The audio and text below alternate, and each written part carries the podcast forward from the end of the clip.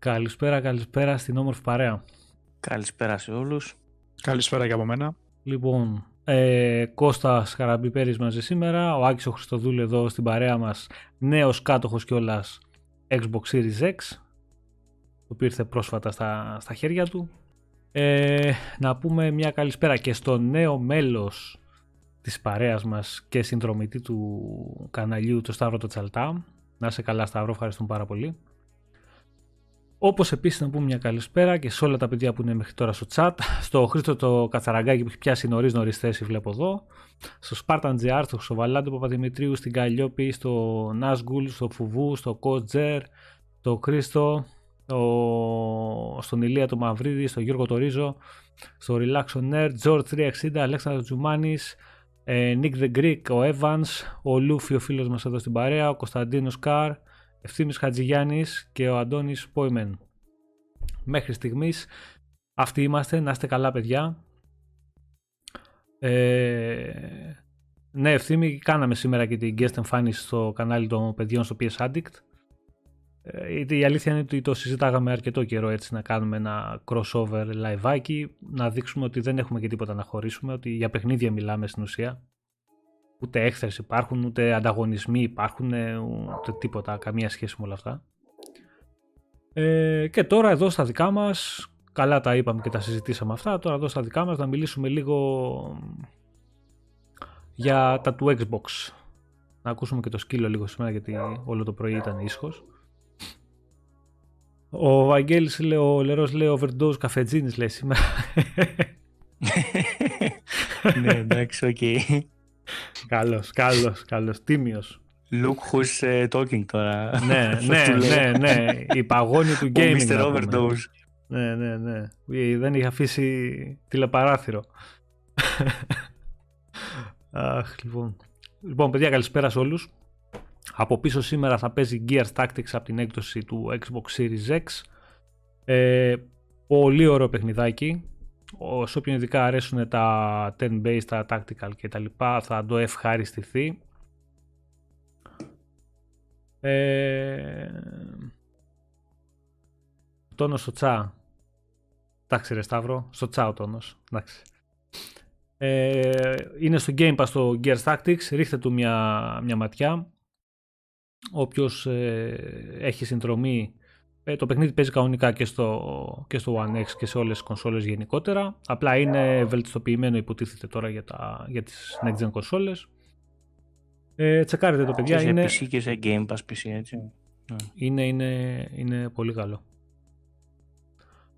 Λοιπόν, ε, τι έχουμε να συζητήσουμε σήμερα; Θα μιλήσουμε λίγο για την εξαγορά της Bethesda, βασικά της Bethesda, της Zenimax από την ε, Microsoft τι έχει γίνει μέχρι τώρα, πού κολλάει, αν κολλάει το όλο θέμα και κατά πόσο ευσταθούν κάποιες φήμες που έχουν κυκλοφορήσει τις τελευταίες μέρες περί δυσκολιών για την ολοκλήρωση της συμφωνίας, εμποδίων, ε, πιθανότητα ακύρωσης συμφωνίας και και και και πολλά ακούγονται. Ε, εντάξει, είναι πολλά. Ε, επίσης, θα συζητήσουμε λίγο για την CD Projekt Red η οποία δυστυχώς όπως δίνουν τα πράγματα δεν μπορεί να σηκώσει κεφάλι τις πάνε όλα από το κακό στο χειρότερο. Όπως επίσης και για, για διάφορα ακόμα θεματάκια θέλω να πιστεύω και για κάποια θέματα τα οποία θα συζητήσουμε ε, βάσει όσων αναφέρετε και εσείς στο chat και οτιδήποτε θέλετε να συζητήσουμε ε, το ρίχνετε, το πετάτε εδώ στο chat και θα το τσεκάρουμε να το έχουμε στην άκρη του προγράμματος ό,τι προλάβουμε να μιλήσουμε. Λοιπόν, να μην λέω πολλά. Πάμε να ξεκινήσουμε. Κώστα τελικά θα ολοκληρωθεί η εξαγορά, τι θα γίνει εσύ; Θα την πάρουμε τη... την Bethesda ή θα φάμε κανένα, καμιά μούφα και θα τρέχουμε; Θα το πάρει το ποτάμι που λένε. ε, εντάξει, είναι νομίζω απλά τα πράγματα. Ε, Δυστυχώς ή ευτυχώς υπάρχουν αυτά τα διαδικαστικά που είναι χρονοβόρα. Είναι πολλά πράγματα που δεν τα καταλαβαίνουμε, ειδικά εμείς που δεν είμαστε νομικοί, δικηγόροι κτλ. Ε, είναι πολλά τα λεφτά. Το πιο πιθανό είναι ότι δεν θα έχουμε κάποιο παρατράγουδο. Δηλαδή, ακόμα και στην περίπτωση που θα πιστέψουμε κάποιες φήμες, πώς, πώς τώρα ως φήμες ας πούμε γράφονται, δεν υπάρχει κάτι Αυτό είναι το ε, βασικό. δεν, μπορώ να, ναι, δεν μπορώ να πιστέψω ότι θα το αφήσουν έτσι. Δηλαδή θα τους πούνε παιδιά δεν γίνεται και θα πούνε ξέρω εγώ στη Microsoft «Α, OK, okay, εντάξει, αφού δεν γίνεται φεύγουμε». Τι δηλαδή... λένε οι φήμες, οι φήμες τι λένε; Λοιπόν, άκου να δεις τι γίνεται τώρα mm. και για τα παιδιά που δεν ξέρουν και μας ακούν αυτή τη στιγμή να το πάρουμε λίγο, να το πάρουμε λίγο στην αρχή. Λοιπόν, στην ουσία τι κάνει, έχει κάνει μια αίτηση η Microsoft στην Ευρωπαϊκή Ένωση επειδή πιθανότατα δύο από τα στούντιο που βρίσκονται μέσα στη Συμφωνία της Εξαγοράς ε, βρίσκονται στην Ευρωπαϊκή Ένωση, εντός Ευρωπαϊκής Ένωσης. Έχει κάνει αίτηση για την ε, επικύρωση της συμφωνίας ε, ώστε να μην υπάρχει κάποιο εμπόδιο και να μπορέσει να προχωρήσει η ολοκλήρωση της, ε, της εξαγοράς. Άρα στην Ευρωπαϊκή Επιτροπή Ανταγωνισμού, λέει. Σωστά. Το σωστά, ναι, ναι, ναι. σωστά, μπράβο. Λοιπόν, τώρα εδώ τι έγινε. Ε, για αυτή την αίτηση υπάρχει ένα σχετικό έγγραφο το οποίο αναφέρει λεπτομέρειες ε, και για τη Microsoft και για τα στούντιο που κατέχει και για τα στούντιο που θέλει να αποκτήσει και για τον τρόπο προσωρινά που θα τα ενσωματώσει ε, στην, στο δικό της παιδί μου κατάλογο να το πω έτσι μέσω ενός προσωρινού Vault τα οποία θα μπουν εκεί και θα λειτουργούν για ένα διάστημα ε, λίγο διαφορετικά μέχρι να τα ενσωματώσει από εκεί και πέρα η Microsoft στο δικό της ε, υποτίθεται κατάλογο. Απ' έξω, απ' έξω και πολύ χοντρικά. Ε, το θέμα ποιο είναι ότι με αυτές τις, φήμε, με αυτές τις πληροφορίες οι οποίες υπάρχουν, είναι υπαρκτές, υπάρχουν τα έγγραφα που μπορούμε να δούμε και να διαβάσουμε λεπτομέρειες, πάνω σε αυτά πρόσφατα κυκλοφόρησαν κάποιες φήμες οι οποίες λένε ότι είναι πάρα πολύ πιθανό η συμφωνία συγκεκριμένη ε, να, να ακυρωθεί, να μην πάρει έγκριση ε, λόγω αθέμητου ανταγωνισμού και, και, και, και. Τις φήμες συγκεκριμένες τι γίνεται όμως τώρα; Πρώτον, ε, δεν τις έχει αναπαράγει στην ουσία κανένα μεγάλο site μέχρι στιγμής. Δεύτερον, δεν υπάρχει πουθενά κάποιο έγγραφο, κάποια πληροφορία επίσημη που να το αναφέρει αυτό το πράγμα. Πουθενά όμως. Ε, και όπως δείχνουν τα πράγματα είναι κάτι το οποίο ε, από κάπου ξεκίνησε, κάποιος ήθελε να βγάλει ένα άρθρο, κάποιος ήθελε να, να τραβήξει λίγο παραπάνω κόσμο και πήρε και έγραψε κάποια πράγματα τα οποία κατά 99,9% δεν ισχύουν. Εννοείται ότι όταν κάνεις στην Ευρωπαϊκή, προφανώς Άκη το καταλαβαίνουν νομίζω όλοι μας, όταν κάνεις στην Ευρωπαϊκή Ένωση, στην Επιτροπή Ανταγωνισμού, μία αίτηση, εννοείται ότι και θα την ψάξει και θα την ελέγξει και θα ζητήσει από τους έμεσα και άμεσα εμπλεκόμενους αυτοί αν κάποιος έχει κάποιο πρόβλημα, κάποιο, κάποια ένσταση κτλ. από μεριά του να κάνει και αυτός ε, τις δικές σου του ενστάσεις και οτιδήποτε άλλο έγγραφο θέλει να καταθέσει ή οποιαδήποτε άποψη έχει πάνω στο θέμα ώστε να συζητηθεί. Ε, και είναι αυτό που ο στην αρχή, είναι θέματα διαδικαστικά. Ε, ναι, αν μου επιτρέπεις ένα σχόλιο σε αυτό. Ναι, ναι, ναι, ναι, από, από, τα λίγα έτσι, οικονομικά που γνωρίζω και από αυτά που έχω καταλάβει και έχω διαβάσει και εγώ όπως εσείς, ε, δεν είναι τώρα ότι η Microsoft απορροφά και ουσιαστικά την κάνει liquidify, δηλαδή την, την ενώνει την εταιρεία, τη διαλύει, απλά μπαίνει κάτω από την ομπρέλα της, άρα θα λειτουργεί ως θηγατρική. Όταν λειτουργεί ως θηγατρική είναι σε άλλο κομμάτι του ανταγωνισμού, δηλαδή δεν είναι, αυτοί δεν θέλουν μονοπόλια θα συνεχίσει να υπάρχει αυτή η εταιρεία, απλά θα έχει μια μαμά εταιρεία από πάνω. Οπότε, επειδή έγινε και δημόσια ανακοίνωση, πότε έγινε το χειμώνα κτλ. Και για να γίνει δημόσια ανακοίνωση, δηλαδή μπορεί ένα χρόνο να το συζητάνε. Υπάρχουν. Και παραπάνω.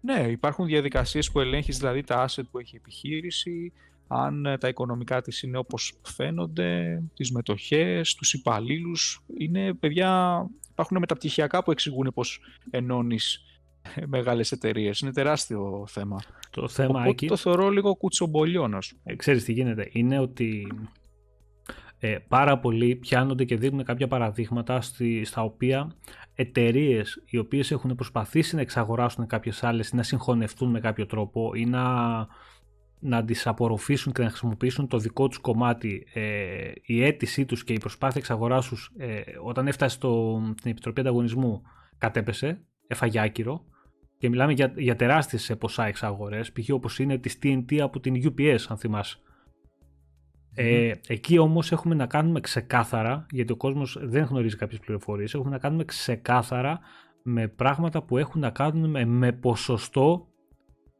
ε, κατοχής ε, στη συγκεκριμένη, στο συγκεκριμένο κλάδο από εκεί και πέρα. Ε, επειδή αναφέρουν συχνά το μέγεθος εξαγοράς της συγκεκριμένης που ανέφερα, της TNT με τη UPS, της TNT από τη UPS για την ακρίβεια την Αμερικάνικη, ε, παιδιά δεν έχει καμία σχέση γιατί η UPS είναι από τα μεγαλύτερα δίκτυα αεροπορικός παγκοσμίως, εκτός της DHL που είναι δεύτερη, και η TNT έχει το μεγαλύτερο οδικό δίκτυο παγκοσμίως ε, σε ό,τι έχει να κάνει με μεταφορές. Πήγαιναν γύρω στο 70% θα, θα ανήκει πλέον το 70% ε, του κλάδου σε μια εταιρεία. Οπότε φάγαν άκυρο. Ε, εδώ δεν έχουμε να κάνουμε τέτοια θέματα. Εδώ πέρα, άμα δείτε, η THQ έχει αγοράσει 150 στούντιο, δεν ξέρω και εγώ πώς θα έχει αγοράσει. Και τα λειτουργεί με τον ίδιο τρόπο ακριβώς που θέλει να κάνει έστω τουλάχιστον στην αρχή και η Microsoft. Θα είναι κάτω από την ομπρέλα της. Απλά θα τη ανήκουν. Εδώ, εδώ, εδώ πρέπει να είναι κάποιος εξειδικευμένο επιστήμονα. Σου λέω, η ενοποίηση μεγάλων εταιριών υπάρχουν μεταπτυχιακά, ξέρω εγώ, στο πανεπιστήμιο πρέπει να δεις για να καταλάβεις πέντε πράγματα.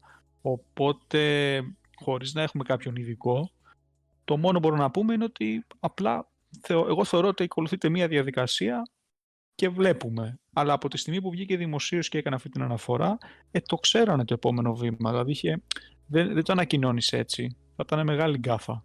Οπότε εγώ θεωρώ πιο πολύ ότι είναι απίθανο αυτό να σου πω αλήθεια. Μα ακόμα και, αν έχουν βρει ακόμα και αν έχουν βρει εμπόδια κατά τη διαδικασία ή τους πούν ότι κολλάμε ξέρω εγώ σε αυτό το άρθρο αυτού, αυτής της πρότασης που καταθέτεται ε, ε, πάλι όπως είπα και προηγουμένως και κάναμε λίγο την παρένθεση δεν θα πει η Microsoft α εντάξει δηλαδή επειδή κολλάει εκεί πέρα και τα παρατάμε εντάξει παιδιά φεύγουμε Δηλαδή προφανώς και θα τροποποιήσει κάτι στην ε, ναι. θέση της ή θα αλλάξει κάπως ε, το συμβόλαιο ή τέλος πάντων θα πει με τους δικηγόρους της κάτι να κάνουν εκεί πέρα νομικά, θα καθυστερήσει λίγο παραπάνω δηλαδή στη χειρότερη, θα τροποποιηθεί κάτι και θα ξαναπάρουν κάποια στιγμή το πράσινο φως. Δηλαδή είναι πολύ διαδικαστικά πράγματα που νομίζω τώρα τζάμπα τα ε, επιπιλίζουμε κι εμείς εφόσον δεν υπάρχει και κάτι και, ναι. όχι, και επίσημα να υπήρχε. Δηλαδή πάλι είναι ένα εμπόδιο που απλά θα ξεπεραστεί Το θέμα είναι ότι πρέπει, πρέπει να ξέρει ο κόσμος ότι όταν ε, μιλάμε για τέτοιες συμφωνίες τέτοιου μεγέθους ε, σίγουρα, σίγουρα ε, τα νομικά τμήματα ειδικά σε εταιρείες τώρα όπως είναι η Microsoft η οποία είναι τεράστιο κεφάλαιο ε, και τα έχουν ψάξει. Οι βαράνε τώρα.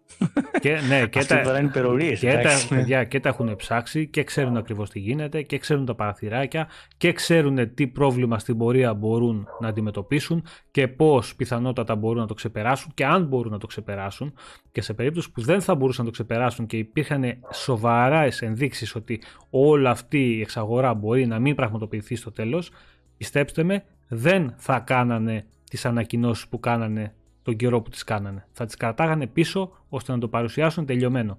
Γιατί αυτή τη στιγμή έτσι και κάνει και ακυρωθεί μια τέτοια συμφωνία, ε, θα είναι το χαστούκι για τη Microsoft τεράστιο. Τεράστιο. Και δεν πιστεύω. Ένα πολύ και, μεγάλο φιάσκο. Να σου και πάνω. εντάξει, δεν νομίζω ότι θα είναι και φιάσκο. Ακόμα και μία σε εκατό να γίνει αυτό. Εντάξει, δεν θεωρώ ότι είναι φιάσκο. Δηλαδή... Φιάσκο επικοινωνιακά θα είναι. Ναι, ε, μα γι' αυτό, μιλάμε. Να, να, σου, να, σου πω, να σου το πω αλλιώς. Α πούμε, ας πούμε ότι δεν το ανακοίνωνε. Δεν θα καταστραφούν οικονομικά από αυτή την άποψη, λέμε. Α πούμε ότι δεν, δεν το ανακοίνωνε. Από ένα σημείο και μετά, όταν πας μου και καταθέσεις αυτά τα χαρτιά, εντάξει, θα τα μαθαίνανε. Δημοσιογράφοι θα γινόταν ναι, κουβέντα. Ξέρεις τι γίνεται. Αυτό δεν κρύβεται. Ξέρεις τι γίνεται. Α, όχι, εντάξει, δεν λέει κάτι. Μόνο γιατί και μόνο. Μια στιγμή το διαφημίζεις και το διαφημίζουν και όλοι και την άλλη στιγμή δεν το έχει διαφημίσει και απλά αναβάγεις. Είναι διαφορετικό. Κοιτάξτε να δείτε, όταν έχουμε φτάσει σε ένα επίπεδο, παιδιά, που έχουμε μόνο εμείς έχουμε κάνει ξέρω εγώ, 25 live στο οποίο αναλύουμε το κατά πόσο τα παιχνίδια της Bethesda θα είναι αποκλειστικά στο Xbox ή δεν θα είναι. Πόσο αυτό θα βοηθήσει την εταιρεία, πόσο θα φέρει κόσμο στο Game Pass. Έχουμε βάλει λόγκος εδώ από τα στούντια από κάτω που περνάνε. Εγώ θα τους βρίσω μόνο και μόνο και θα μου πάρει πόση ώρα δεν ξέρω να αφαιρέσω τα λόγκο από κάτω από το cast. Ναι, ναι μωρέ, από, τη, από, τη σκο, από τη σκοπιά του, του gamer το λες εσύ. Εντάξει, εγώ σου λέω ναι. απλά ότι OK, okay, εντάξει, σιγά τώρα δηλαδή και να μην πετύχει αυτό. Θα βρεθεί τρόπος να γίνει. Εγώ θεωρώ είναι εντελώς διαδικαστικά αυτά. Δεν, δεν τίθεται θέμα. Εντάξει, πιθανότατα, πιθανότατα να βρεθεί και τρόπος, πιθανότατα να το καταφέρουν τελικά με κάποιον άλλο τρόπο ή με κάποιον άλλο τρόπο συνεργασίας. Δεν ξέρω πώς, αλλά το θέμα είναι ότι ε, καλό θα είναι να ολοκληρωθεί ε, ομαλά όπως ε, έχει προγραμματιστεί. Ούτως ή άλλως, ούτως ή άλλως δεν νομίζω να έχει θέμα γιατί σου λέω από τα λίγα οικονομικά που ξέρω, δεν είναι απορρόφηση. Δεν είναι δηλαδή διαλύεται αυτή η εταιρεία, η Zelitrack, όπως τη λένε, γίνεται μέρος, σπάει σε κομμάτια και ενοποιείται με τη Microsoft. Απλά αγοράζει ένα πολύ μεγάλο ε, μετοχικό κεφάλαιο της εταιρείας, το, το μεγαλύτερο και ουσιαστικά έχει τον έλεγχο. Αυτό είναι που κάνει. Έχει εντελώς διαφορά. Δηλαδή, η άλλη θα υφίσταται σε εταιρεία. Θα έχει τα δικά της asset. Είναι, είναι άλλο, άλλος, άλλο πράγμα. Τέλος πάντων, για να μην, για να μην ε, σκάει και ο κόσμος, εγώ αυτό που θέλω να πω και αυτό ο βασικός ο λόγος που συζητάμε σήμερα ε, δεν είναι άλλος από το να εξηγήσουμε ότι παιδιά όλα αυτά που κυκλοφορούν είναι φήμες που απλά ξεκινήσανε γιατί κάποιος έπρεπε να ξεκινήσει κάτι στο site του και να ακουστεί και να βγει παρά έξω και και και και. Στοιχείο που να αποδεικνύει όλα αυτά που λέγονται δεν υπάρχει. Τα στοιχεία για ναι, την αίτηση της Microsoft στην Ευρωπαϊκή.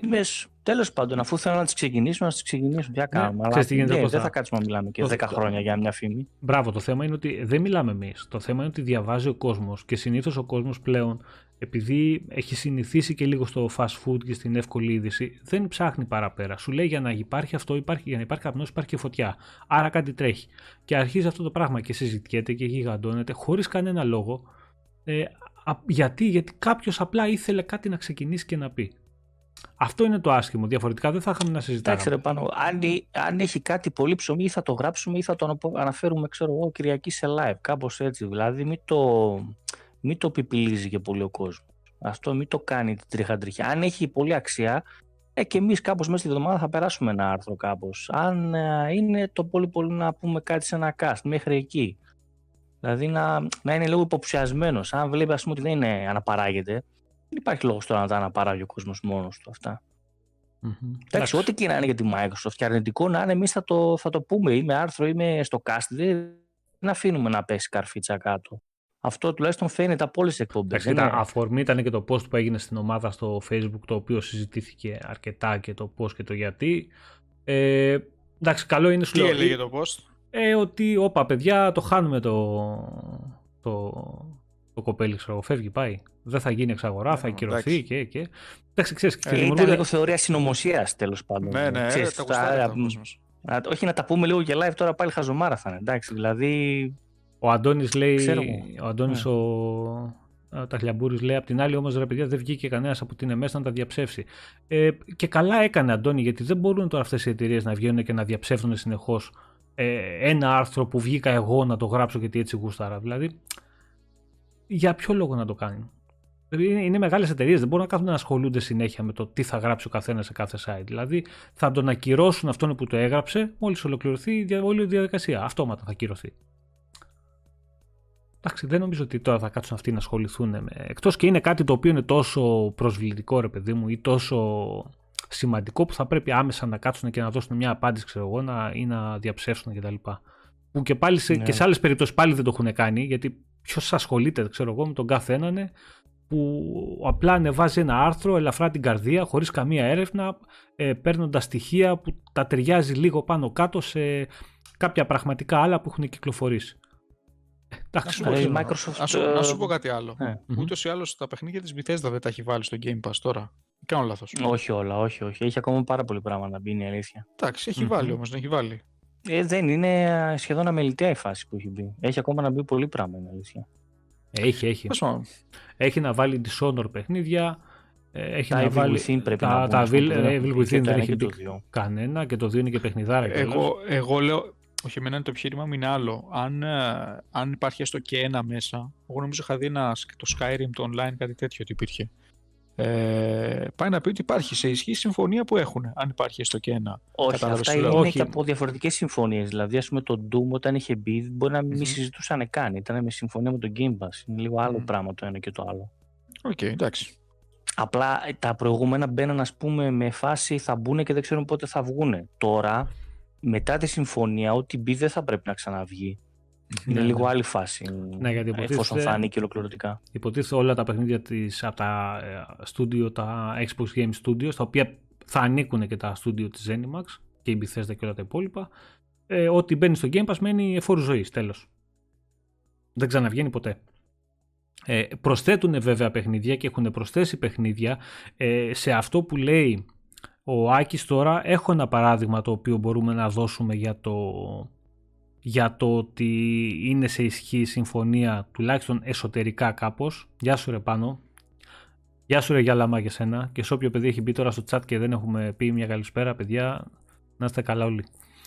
Ε, λοιπόν, ε, το Dishonored Coast αν θυμάσαι είχε ανακοινωθεί πως θα αφαιρεθεί από το Game Pass να βγει, ναι, να βγει και, ναι, και μετά την αυτό. εξαγορά, την ανακοίνωση της εξαγοράς χωρίς φυσικά να έχει επικυρωθεί επίσημα ε, δεν βγήκε από την υπηρεσία και παρέμεινε κανονικά μέσα.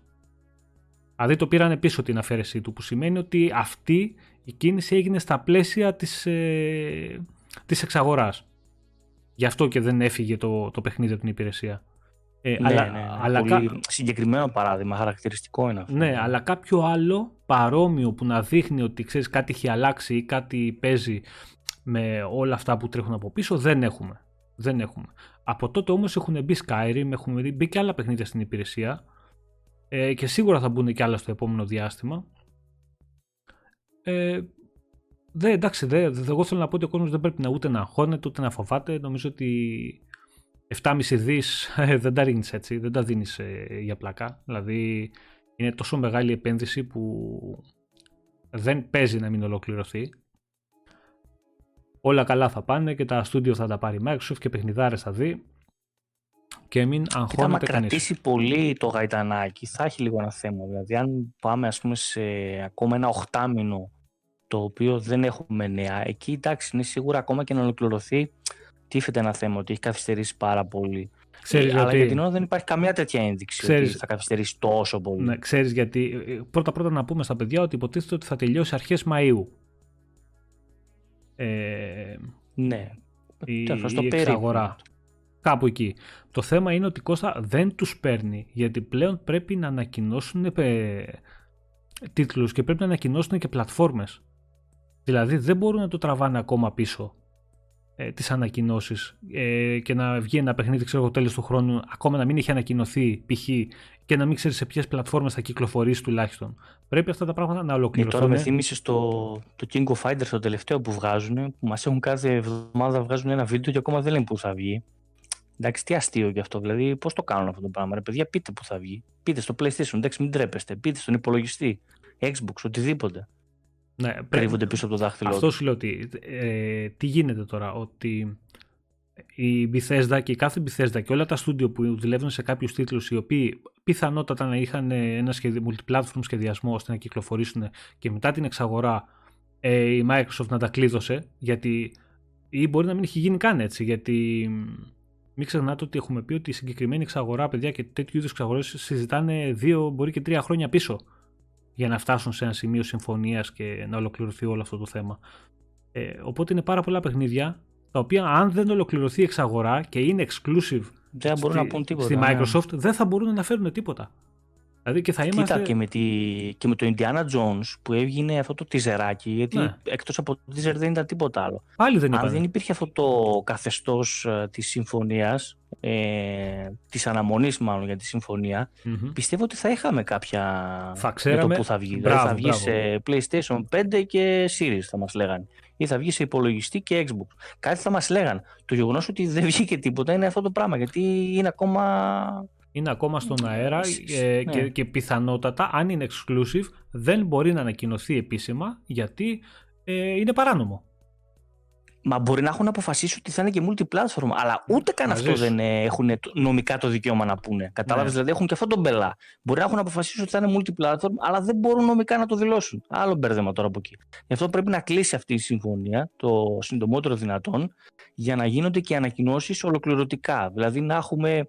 Εντάξει, έχουμε φτάσει ρε παιδιά σε σημείο το 2021 να μας δείχνουν παιχνίδια και να μην ξέρουμε πότε θα κυκλοφορήσουν.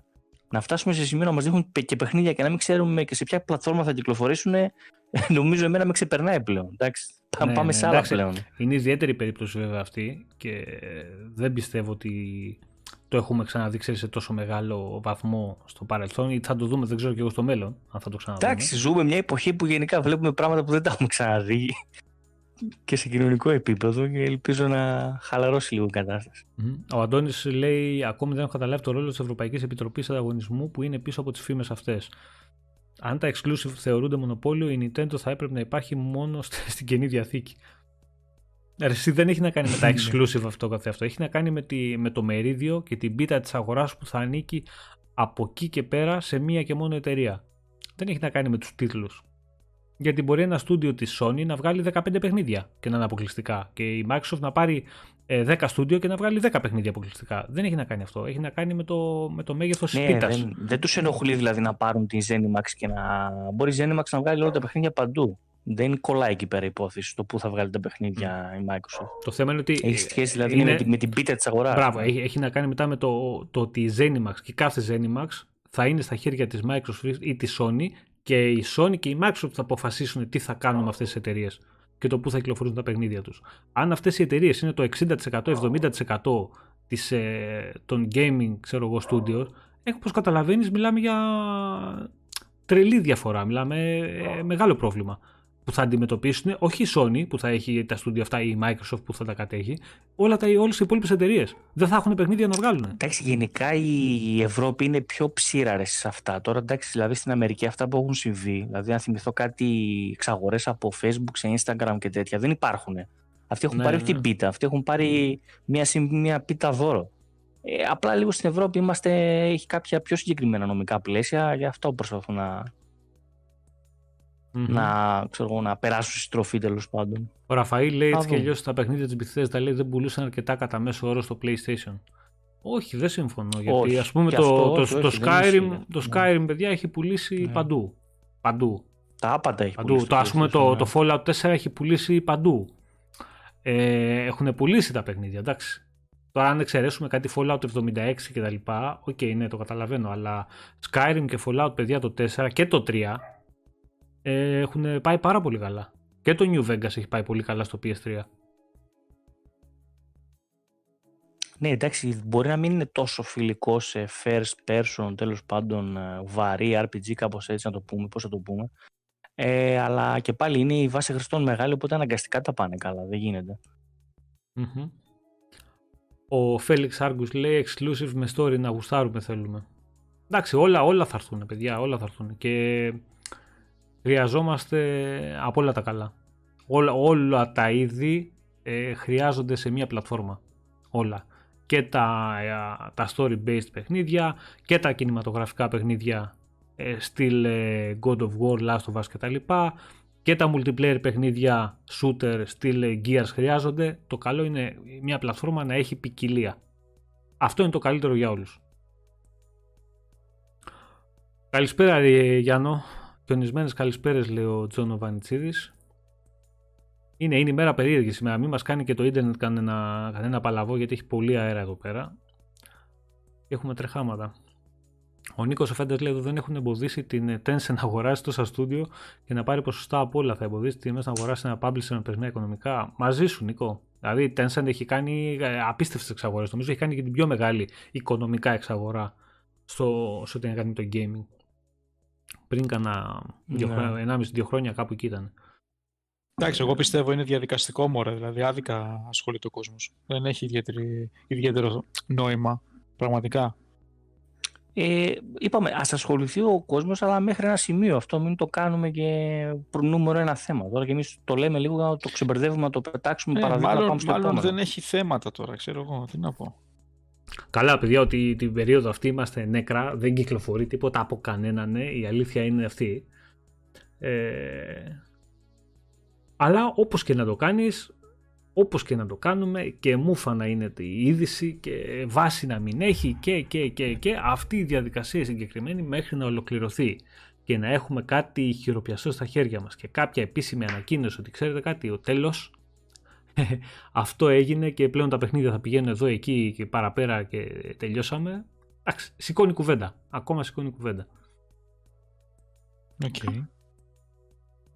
Λοιπόν, ο Φέλιξ Άρκος λέει δεν βγαίνει Alan Wake 2, sequel στο Quantum Break, δεν βλέπω να γίνεται. Και μιλάμε για πολύ καλά παιχνίδια που θα πουλήσουν. Ε, ρε Φέλιξ όμως, εγώ μαζί σου συμφωνώ. Είδες το Alan Wake το πρώτο όμως πόσο πούλησε; Αν μου πεις ε, φταίει και ο τρόπος που η Microsoft ε, το πρόθεσε μαζί σου. Δεν κάνανε σχεδόν Αν τίποτα. θυμάμαι καλά, είχε βγει και με ένα μεγαθύριο της Rockstar, ε, το Alan Wake, δηλαδή και ημερολογιακά λίγο κάτι Ναι, Είχε αλλά παίξει ξέρεις τι πέφτει γίνεται ρε μαλακία. Σικώστα, δεν, Έτσι. δεν το πρόθεσε και καθόλου, μα καθόλου ε, η Microsoft το παιχνίδι. Δηλαδή το είχε ε, τίποτα. Τίποτα, τίποτα, τίποτα. Καθόλου καμία Ναι, θα πρόοδος. μπορούσε να κάνει ένα rebound λίγο πιο μετά από Elysium, το Alan Wake. Ε, αλλά ναι, δεν το έκανε. Σίγουρα και μαρκετίστικο λίγο το πρόβλημα. Αλλά και η ημερομηνία που επιλέξανε ήταν, ε, δηλαδή η πρώτη ημερομηνία είχε και εκεί πέρα ένα θεματάκι. Ε, εντάξει, σίγουρα το θυμόμαστε όλοι ως από τα αδικημένα της. Δηλαδή, όσοι το παίζουν τώρα λένε ρε μαλάκες τι έγινε; Τι είναι και δεν το παίξαμε αυτό το παιχνίδι τότε; Ναι, ναι, ναι. Και, και υπόψη ότι η εμπειρία που θα έχει πάρει τότε, την περίοδο που βγήκε, θα ήταν πολύ Ναι. καλύτερη από αυτό που βλέπεις αυτή τη στιγμή.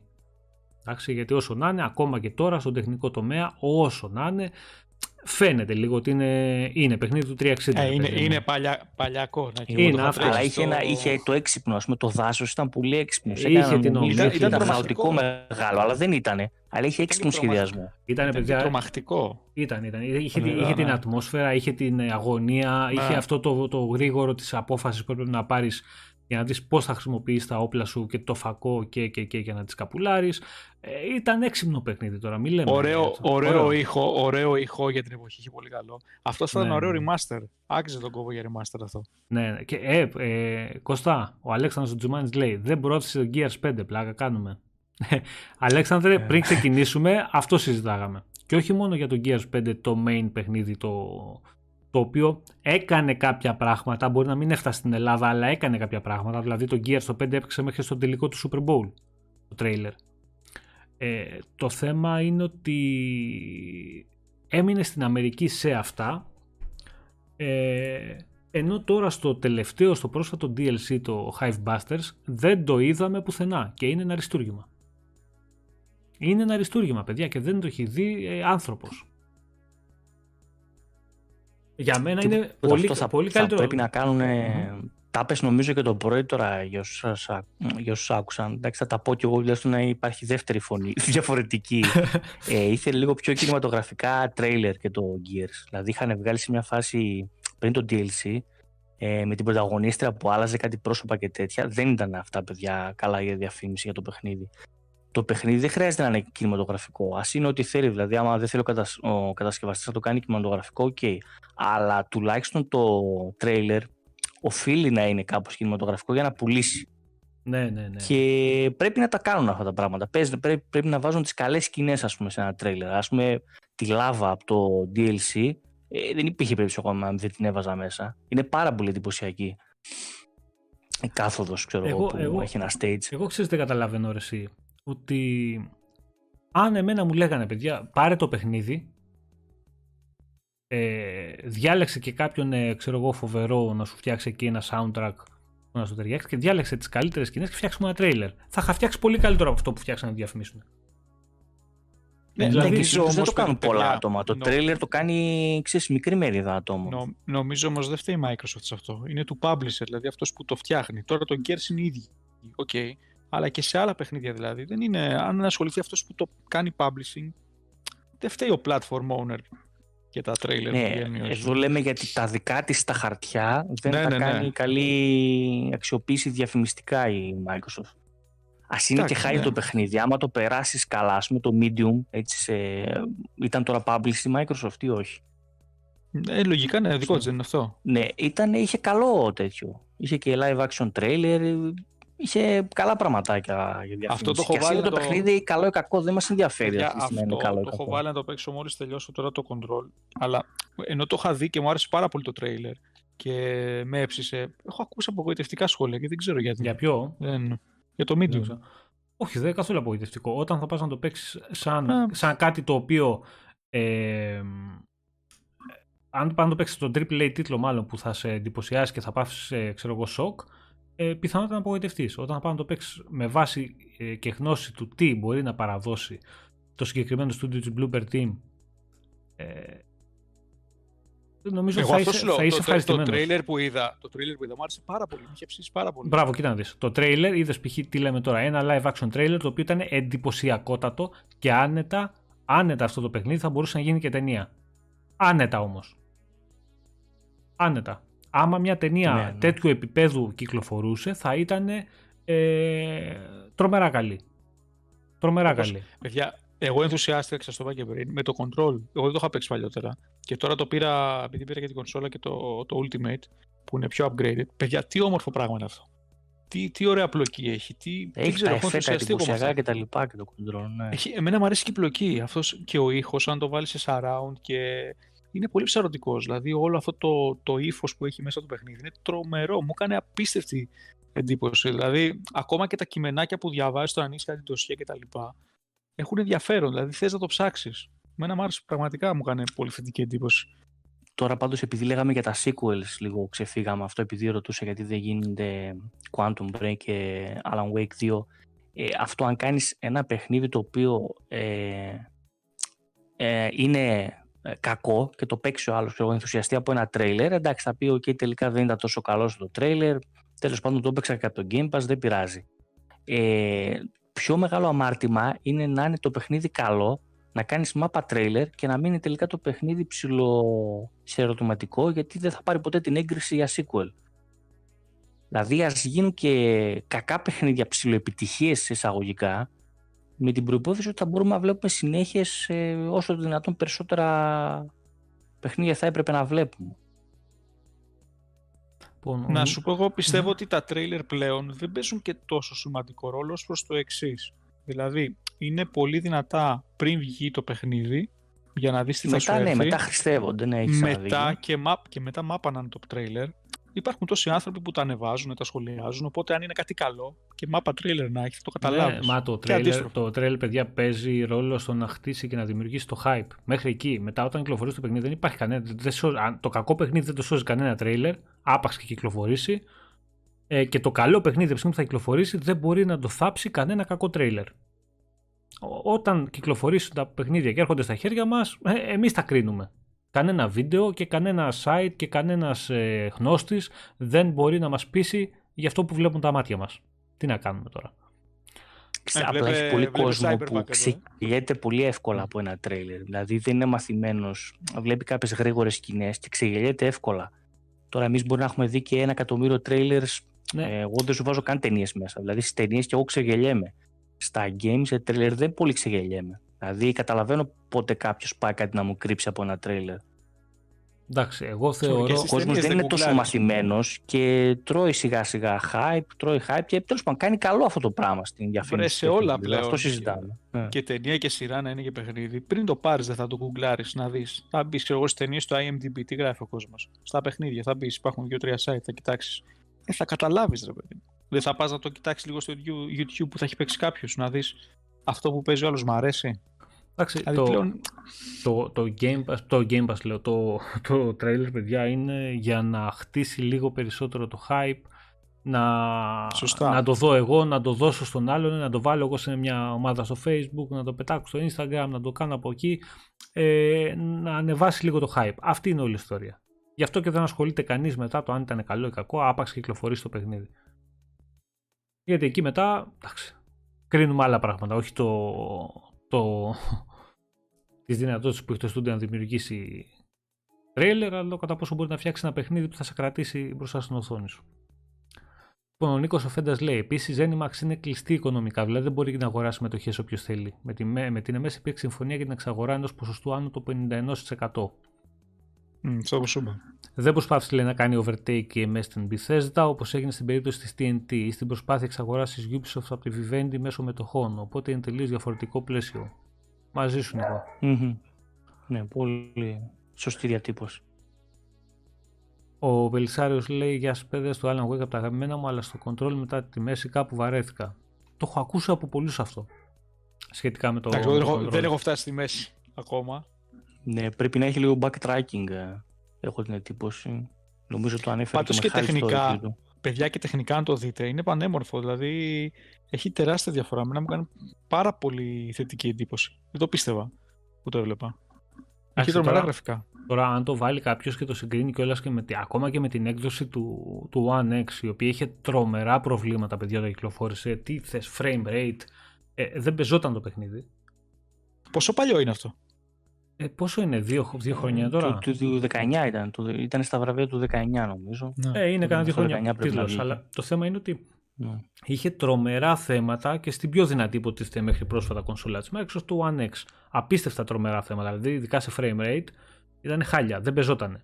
Γιατί έχει όλες αυτές τις καταστροφές μέσα, όλα αυτά τα εφέ και και και και είχε θέματα σοβαρά. Ε, Ναι. πλέον κάποιος Γίνεται που, χαμός. ναι, κάποιος που θα το παίζει τώρα ακόμα και στο και να μην το παίξεις στο quality mode, να το παίξεις στο, στα 60 fps, είναι απόλαυστο το παιχνίδι. Λογικό είναι να, είναι- να, είναι και, να παίζει και ωραία, ασχέτως αν δεν έχεις ray tracing και, και όλα τα υπόλοιπα.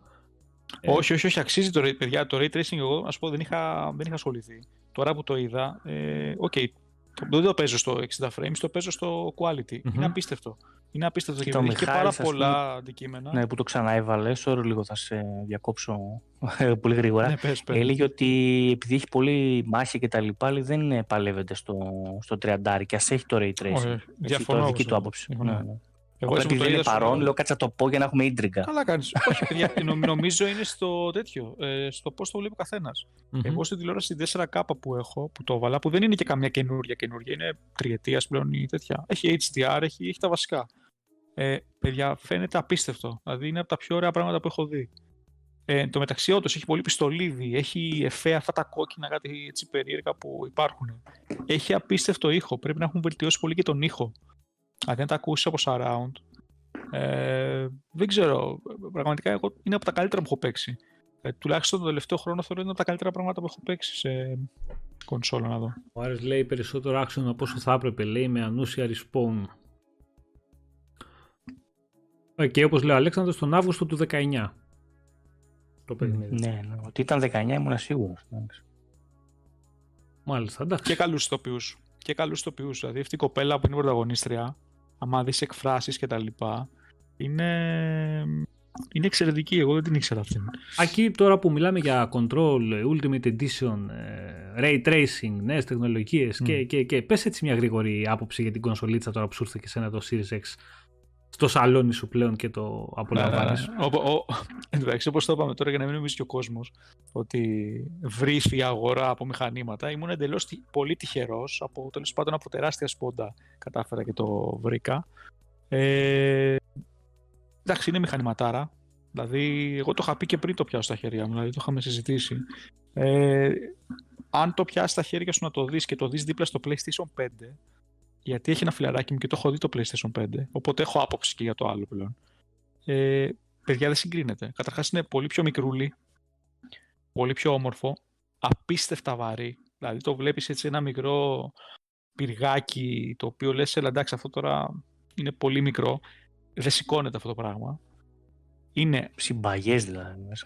συμπαγές, Υλικό, πραγματικά. Ναι, είναι όλο ρε παιδί μου όπως πρέπει. Απίστευτα αθόρυβο. Απίστευτα αθόρυβο. Ε, θερμοκρασία ιδιαίτερη εμένα δεν μου είχε ανεβάσει και αν σκεφτείς ότι το είχα αφήσει περίπου δύο μέρες ανοιχτό γιατί το είχα βάζει και κατέβαζε πράγματα. Ό,τι ήθελα να κατεβάσει, να κάνει τα upgrade, τα update όπως λέγονται. Δηλαδή μου βάλε 45 GB το control με το που έβαλε το δισκάκι. Οπότε έπαιζε στο background όλη μέρα. Παιδιά δεν είχε ζεσταθεί. Απλά καταλάβαινες ότι αν έβαζες το χέρι σου λίγο από πάνω, ότι έβγαζε λίγο ζεστό αέρα από, ξέρεις, αυτές τις γρίλες που έχει. Ε, η παρουσίαση του κοτιού, τα έχετε δει, τα έχετε πει κι εσείς, απίστευτη. Δηλαδή καταλαβαίνεις ότι αγοράζεις κάτι πάρα πολύ μεγάλης αξίας. Ε, τα αρνητικά που βρήκα, να πω δύο αρνητικά, δεν έχουν να κάνουν με το μηχάνημα, έχουν να κάνουν με τη Microsoft. Δηλαδή, δεν μου άρεσε που δίνεις τόσα λεφτά και δεν σου έχει ούτε μια εβδομάδα δωρεάν Game Pass μέσα. Μμμ. Δηλαδή είναι λάθος για μένα αυτό. Ναι, ναι, Βάλε ναι. μια εβδομάδα ρε φίλε, τραγικό. Ενώ είχαν κάτι που είχαν όλες οι κονσόλες μέχρι σήμερα. Το One X είχε που είχα πάρει. Το θυμάμαι. Μμμ. Για- Γιατί έτσι το είμαι αυτό το Game Pass. Ναι, και, και είναι Ε, και να, σ- να σου πω κάτι. Εμένα αυτό που εγώ, επειδή είχε ρωτήσει και ένα παιδί στη, στη σελίδα στο Facebook και είπα κατά λάθος ότι εκτός από τις 14 μέρες trial που έχει Game Pass δεν έχει κάτι άλλο. Και θυμόμουν από το One X που είχε μέσα, γιατί στην καινούρια το είχα μπερδέψει λίγο. Δεν θυμόμουν ξέρεις, αν έδινε κάποιο δώρο. Τέλος πάντων, είχα πει λάθος, είχα απαντήσει το παιδί. Το θέμα είναι ότι όταν περιμένεις να έρθουν τόσα καινούργια άτομα στην πλατφόρμα τη δική σου ε, γιατί θες να κλέψεις, υποτίθεται, με την πιο δυνατή κονσόλα που κυκλοφορεί, θα κλέψεις και λίγους από το αντίπαλο στρατόπεδο. Θέλεις να φέρεις κόσμο στη μεριά. Δώσ' τους μέσα και 14 μέρες trial που δεν κοστίζει τίποτα να μπουν να γλυκαθούν λίγο με το Game Pass. Δηλαδή, πο- πολύ, Ναι, λα- μια πολύ εβδομάδα λάθο σου κίνηση. λέω, εντάξει. Πολύ λάθος κίνηση. Κοίτα, εγώ πιστεύω ότι ίσως ήταν και λίγο διαδικαστικό. Μήπως περιμέναν ότι πιο hardcore που θα πάνε στην αρχή θα είναι ήδη του Xbox, άρα το ξέρουν το Game Pass. Μπα, και έρθει ό, ο κωδικός όχι, του 14 trial, μόλι- δηλαδή μόλις έρθει κανονικά στα ράφια, ε, πιστεύουμε μετά το καλοκαίρι όταν θα είναι στα ράφια κανονικά, δηλαδή να πάνε να το πάρεις με το χέρι σου και να το πας μόνος σου στο ταμείο, ε, μήπως τότε υπάρχει πλέον και πληρότητα με 14 Μπα. trial μέσα; Κωστή Λέω μου, εγώ τώρα, δεν νομίζω, ξέρω. νομίζω απλά είναι κλασική περίπτωση τσιγκουνιάς τώρα. Δηλαδή δεν θα του Τσιγκουνιάς, στείλει τίποτα λες. μια Οκ, εβδομάδα. ναι. ναι. Ότι δεν κοστίζει Ε, σίγουρα για αυτούς, ναι, εννοείται. Το συζητώ. Ναι, είναι, και, είναι αστείο. Δηλαδή, ήταν ό,τι καλύτερο. Και μετά που έχεις και το offer αυτό που έχεις ακόμα από ό,τι ξέρω για το 1 ευρώ την πρώτη φορά που κάνεις το upgrade θα ήταν τέλειο. Να σου πω Ε, κάτι. Ένα ερσιάκι, εγώ ξέρω τι θα έλεγα ότι σε αυτούς που έχουν κάνει στην πρώτη παρτίδα κονσολών, κάνω πεις δεν μπορείς να το ξεχωρίσεις σε παρτίδες. Από τη στιγμή που έχεις μία προσφορά 1 ευρώ τους τρεις μήνες, βάλε ένα μήνα μέσα, όχι trial, βάλε ένα μήνα μέσα pass, ούτε 14 μέρες τα λοιπά. Βάλε ένα μήνα αφού δεν σου κοστίζει τίποτα. Βάλε και Ναι, δώσε. μόνο το μήνυμο. Ναι, δώσε πρόσβαση σε ένα καινούριο στην πλατφόρμα σου, στην κονσόλα σου, στο, στο οικοσύστημα του Xbox. Δώσ' του πρόσβαση στο Game Pass να δει πραγματικά τι του προσφέρει και, τι, και, και το πόσο αξίζει η συγκεκριμένη υπηρεσία. Δεν- Είναι, είναι τε, Η αλήθεια είναι ότι πολύ, όταν κάνεις πολύ την λάθος πρώτη κίνηση. εγκατάσταση, στο αναφέρει πάντα. Νομίζω δεν μπορείς να το αποφύγεις, ούτε καν skip δεν μπορείς να το κάνεις. Θα στο πει δηλαδή την πρώτη φορά τι είναι το Game Pass, κατά την εγκατάσταση που το κάνεις νομίζω, σαν προφίλ. Δεν το θυμάμαι αυτό, ας πούμε αλήθεια. Ναι, αλλά δεν έχει, δεν έχει. πώς Ναι, θα- δεν σου προσφέρει δωρεάν όμως. Ναι. Τώρα, εγώ είχα Ναι, θυμάμαι, ναι. είχα ρωτήσει και το, και το Βαγγέλη που ήταν τη προάλλη εδώ πέρα τον νερό, τι, αν διαφημίζει καθόλου το PlayStation ε, η Sony με το, το Collection, με το, το Plus. Εδώ και ανοίγει ένα PlayStation, καταφέρνεις και βρίσκεις ένα PlayStation 5. Λογικά το κλέβεις από κάπου. και κατά πόσο όταν ανοίγεις το κουτί, άμα σου εξηγεί ότι είσαι νέος χρήστης και θα πάρεις PlayStation Collection, αν το λέει αυτό στο κουτί κάπου. Γιατί και αυτό είναι Παιδιά. μια καλή προσφορά της Sony, που από ό,τι κατάλαβα Μμμ. και αυτή είναι λίγο χαμένη Εντάξει, η ευκαιρία. Sony σου Ο- κάνει μια άλλη, δι- σου δίνει κάτι άλλο τζάβα, σου δίνει ένα παιχνιδάκι που το διαφημίζει, το οποίο είναι και αξιοπρεπές, αυτό είναι το ρομποτάκι. Το Astro. Ναι, Ναι. οκ, αυτό το ξέρουμε, αλλά ε, Δηλαδή σου δίνει εγώ κάποιο νομίζω ότι είναι δωράκι, πιο καλή κατάλαβες. διαφήμιση το... Κοίτα να δεις. Η μα- για κοίτα να κάποιον που δεις. δεν έχει παίξει τα Άκου, προηγούμενα. άκου να δεις όμως Κώστα τώρα τι παίζει. Η Sony σου έδωσε ένα παιχνίδι με το οποίο ε, θέλει να διαφημίσει τα χαρακτηριστικά του νέου controller. Γιατί αυτός είναι ο μόνος λόγος που υπάρχει αυτό το Πιο πολύ το παιχνίδι. χειριστήριο, ναι, Ναι. παρά το... Αλλά το Sony. βρήκε έναν έξυπνο τρόπο με το οποίο και θα σε κρατήσει απασχολημένο και θα πεις ότι μου δίνει δωρεάν παιχνίδι και θα σου παρουσιάσει όλα τα χαρακτηριστικά που έχουν πάνω στο νέο controller. Και να απαντήσω λίγο στο φίλο του Nazgul που λέει γιατί είναι τσιγκουνιά; Αφού μια εβδομάδα λέει δεν κοστίζει κάτι γιατί είναι μέσα. Κάποιος άλλος είναι ο λόγος. Πρόσεξε τώρα τι γίνεται. Είναι τώρα ένας γονέας ο οποίος δεν τα έχει και πολλά με, πολύ με τις online αγορές και με όλα τα γύρω-γύρω που έχουν πλέον οι νέες κονσόλες και οι νέες υπηρεσίες και θέλει να πάρει μια κονσόλα για να δοκιμάσει τα παιχνίδια. Ακούει το Game Pass, μπορεί να το διαβάζει. Ε, το trial δεν σου ζητάει τίποτα η συνδρομή. Πατάς, ε, περνάς τον κωδικό ή από την άλλη μεριά αν είναι ενσωματωμένη όπως είναι τώρα μέσα στην, στην κονσόλα οι νέες συνδρομές και τα νέα promos που δίνουν τα ενεργοποιείς απευθείας με την εγκατάσταση του λογαριασμού σου. Ε, δεν χρειάζεται να κάνεις περαιτέρω κινήσεις, το περνάς και απολαμβάνεις μετά εσύ την υπηρεσία, έχεις μια πολύ καλή εικόνα χωρίς να χρειάζεται να περάσεις κάρτες, να κάνεις, να ράνεις, να φτιάξεις λογαριασμούς, να συνδέσεις PayPal, να, να, να, να και να αγοράσεις άλλα πράγματα. Έχεις πολύ πιο γρήγορα μια εικόνα για την υπηρεσία που σου προσφέρει ε, η Microsoft, για αυτή που διαφημίζει και αυτή που στην ουσία ε, σε συμφέρει και που θα ήθελες να τη, να τη Πάνω μου ξέρεις τι δεν χρησιμοποιήσεις. ξέρω όμως. Μήπως έχουν κάνει κάτι άλλο. Ε, και εσύ και εγώ και ο Κώστας τέλος πάντων και όσοι μας ακούνε έχουμε ήδη Xbox. Μήπως όταν φτιάχνεις το account για πρώτη φορά εκεί σου δίνει κάτι. Κατάλαβες δηλαδή δεν σου έχει το χαρτάκι. Όχι, δεν και έχουμε, να δεν, δεν, απευθύνεται- δεν έχουμε ακούσει κάτι. Όχι, πλέον δεν υπάρχουν Όχι, χαρτάκια όχι, στις ναι. κονσόλες. Έχουμε νέους, χρ- έχουμε νέους χρήστες στο site που δεν αναφέραν Πλέον, κάτι τέτοιο. ε, Ναι, πλέον- ναι, ναι. πλέον- Εντάξει, σου λέω, υπάρχει, επειδή δεν το έχω ναι. δει γι' αυτό το Πλέον Άκη, η Ναι. Microsoft δεν βάζει κωδικούς μέσα στην κονσόλα σε, για τίποτα, ούτε για συνδρομές ούτε για παιχνίδια. Ε, όλα τα bonus που παίρνεις μαζί με την, εξαγο... με την αγορά κάθε πακέτου, οτιδήποτε προσφέρει, είναι σε ψηφιακή μορφή ε, και σου βγαίνει η επιλογή να τα εγκαταστήσεις στο λογαριασμό σου, να, κα- να τα κάνεις πάνω claim με το λογαριασμό σου, κατά την ώρα που περνάς το λογαριασμό στην κονσόλα. Με το Ο Cyberpunk οποίος- δεν είχε αυτός, ξεκινήσει παιδιά, αυτό κάπου Ναι, εκεί ναι, πέρα. ναι, ναι, ναι. Ναι. ο οποίος λογαριασμός στο σετάρισμα το δικό μου ήταν απίστευτος. Δηλαδή, τι κάνανε, κάτι πολύ έξυπνο. Σου λέει: Όλοι έχουν κινητό, έτσι. Κατέβασε το Xbox App. Αν το έχεις κατεβάσει απευθείας, βλέπει τι άλλα μηχανήματα έχεις, τι ρυθμίσεις έχεις, σε τρία βήματα, μπαμ μπαμ, σου σετάρει το μηχάνημα. Δηλαδή, δεν χρειάζεται να πατάς μέσα από την κονσόλα πράγματα. Ναι, το ναι, σέταρα αυτό όλα πολύ από το ωραίο, κινητό. ναι. Τρομερό. Πολύ, αυτό το είπαν πολλοί μήνανε ικανοποιημένοι. Ναι. από αυτό το Ε, πράγμα. επειδή Έχω ακούσει ήταν, κι άλλους. ήταν πολύ έξυπνη κίνηση, παιδιά, εγώ όταν το είδα, εγώ να σου πω την αλήθεια, δεν το έκανα από το κινητό, το έκανα από την κονσόλα. Και όταν το είδα, λέω, γιατί τώρα μπλέξει με τέτοια πράγματα να συνδέσεις τηλέφωνα και και και. Και όμως, και όμως, γιατί προφανώς αυτές οι κινήσεις είναι λίγο ψαχμένες για να τις πάρουν και να τις υλοποιήσουν μέσα εκεί. Δεν είπε κάποιος, Α, βάλτε και το τηλέφωνο μέσα. Ήταν πανέξυπνη κίνηση γιατί πάρα πάρα πολλά άτομα και πάρα πολλά άτομα που ξέρω βασικά ε, ολοκλήρωσαν έτσι τη διαδικασία και τελικά το βρήκαν και πάρα πολύ χρήσιμο και έξυπνο το συγκεκριμένο τρόπο. Μα πολλοί έχουν Απευθείας όλα, κινητό στο ναι. χέρι τους που είναι πιο ακριβό από την κονσόλα τους. Οπότε Ναι. θέλουν να πατήσουν από εκεί το touchscreen ναι. και τι επιβεβαιώσει. Εντάξει, βόλε, βόλεψε λίγο για τις ρυθμίσεις, ρε. Σου, σου βρήκε με τη μία από το, Ναι, ρε, σίγουρα. από εντάξει. το κινητό σου ότι έχεις αυτές τις κονσόλες, έχεις αυτό το Ναι. πρόγραμμα, έχεις αυτά τα παιχνίδια. Μου λέει: Θες να πάρεις τα παιχνίδια πώ τα έχεις, να τα ξαναβάλεις εκεί. Λέω: Ναι, κάντο. Ήταν όλα πολύ εύκολα. Μμμ. Να πω κάτι άλλο που με χάλασε, το οποίο εκνευρίστηκα. εκνευρίστηκα περισσότερο από όλα γιατί είναι πολύ χάζο. Λοιπόν, το χειριστήριο το έχετε δει, έτσι. Είναι Ναι. πανέμορφο, εντάξει, πάρα πολύ καλό. Ε, υποδέστερο της Sony, για να είμαστε ειλικρινείς. Δηλαδή, έχω παίξει και το άλλο. Αυτά τα, το haptic feedback και οι, οι- πώς το λένε, οι, οι σκανδάλες που είναι έτσι adaptive και μπορούν, αυτό μου αρέσει πάρα πολύ, παιδιά. Σας το έχω πει. Σας το είχα Μμμ. πει όταν έφτιαχνα και το παιχνίδι, πόσο ωραίο είναι που μπορείς να διαλέξεις σε ποια σημεία να δονούνται οι, ε, στο- πάνω στο χειριστήριο.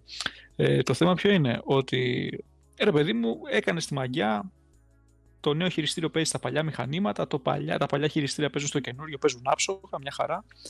Την μπαταρία τη ρημάδα, γιατί την άλλαξες για μερικά χιλιοστά σχήμα; Δηλαδή αυτό ήταν τραγικό. Αν συγκρίνεις το καπάκι από κάτω, ε, πώς μπαίνει η μπαταρία, νομίζω λίγο πολύ όλοι έχουμε αγοράσει μια μπαταρία της Microsoft αντί να βάζεις τις απλές.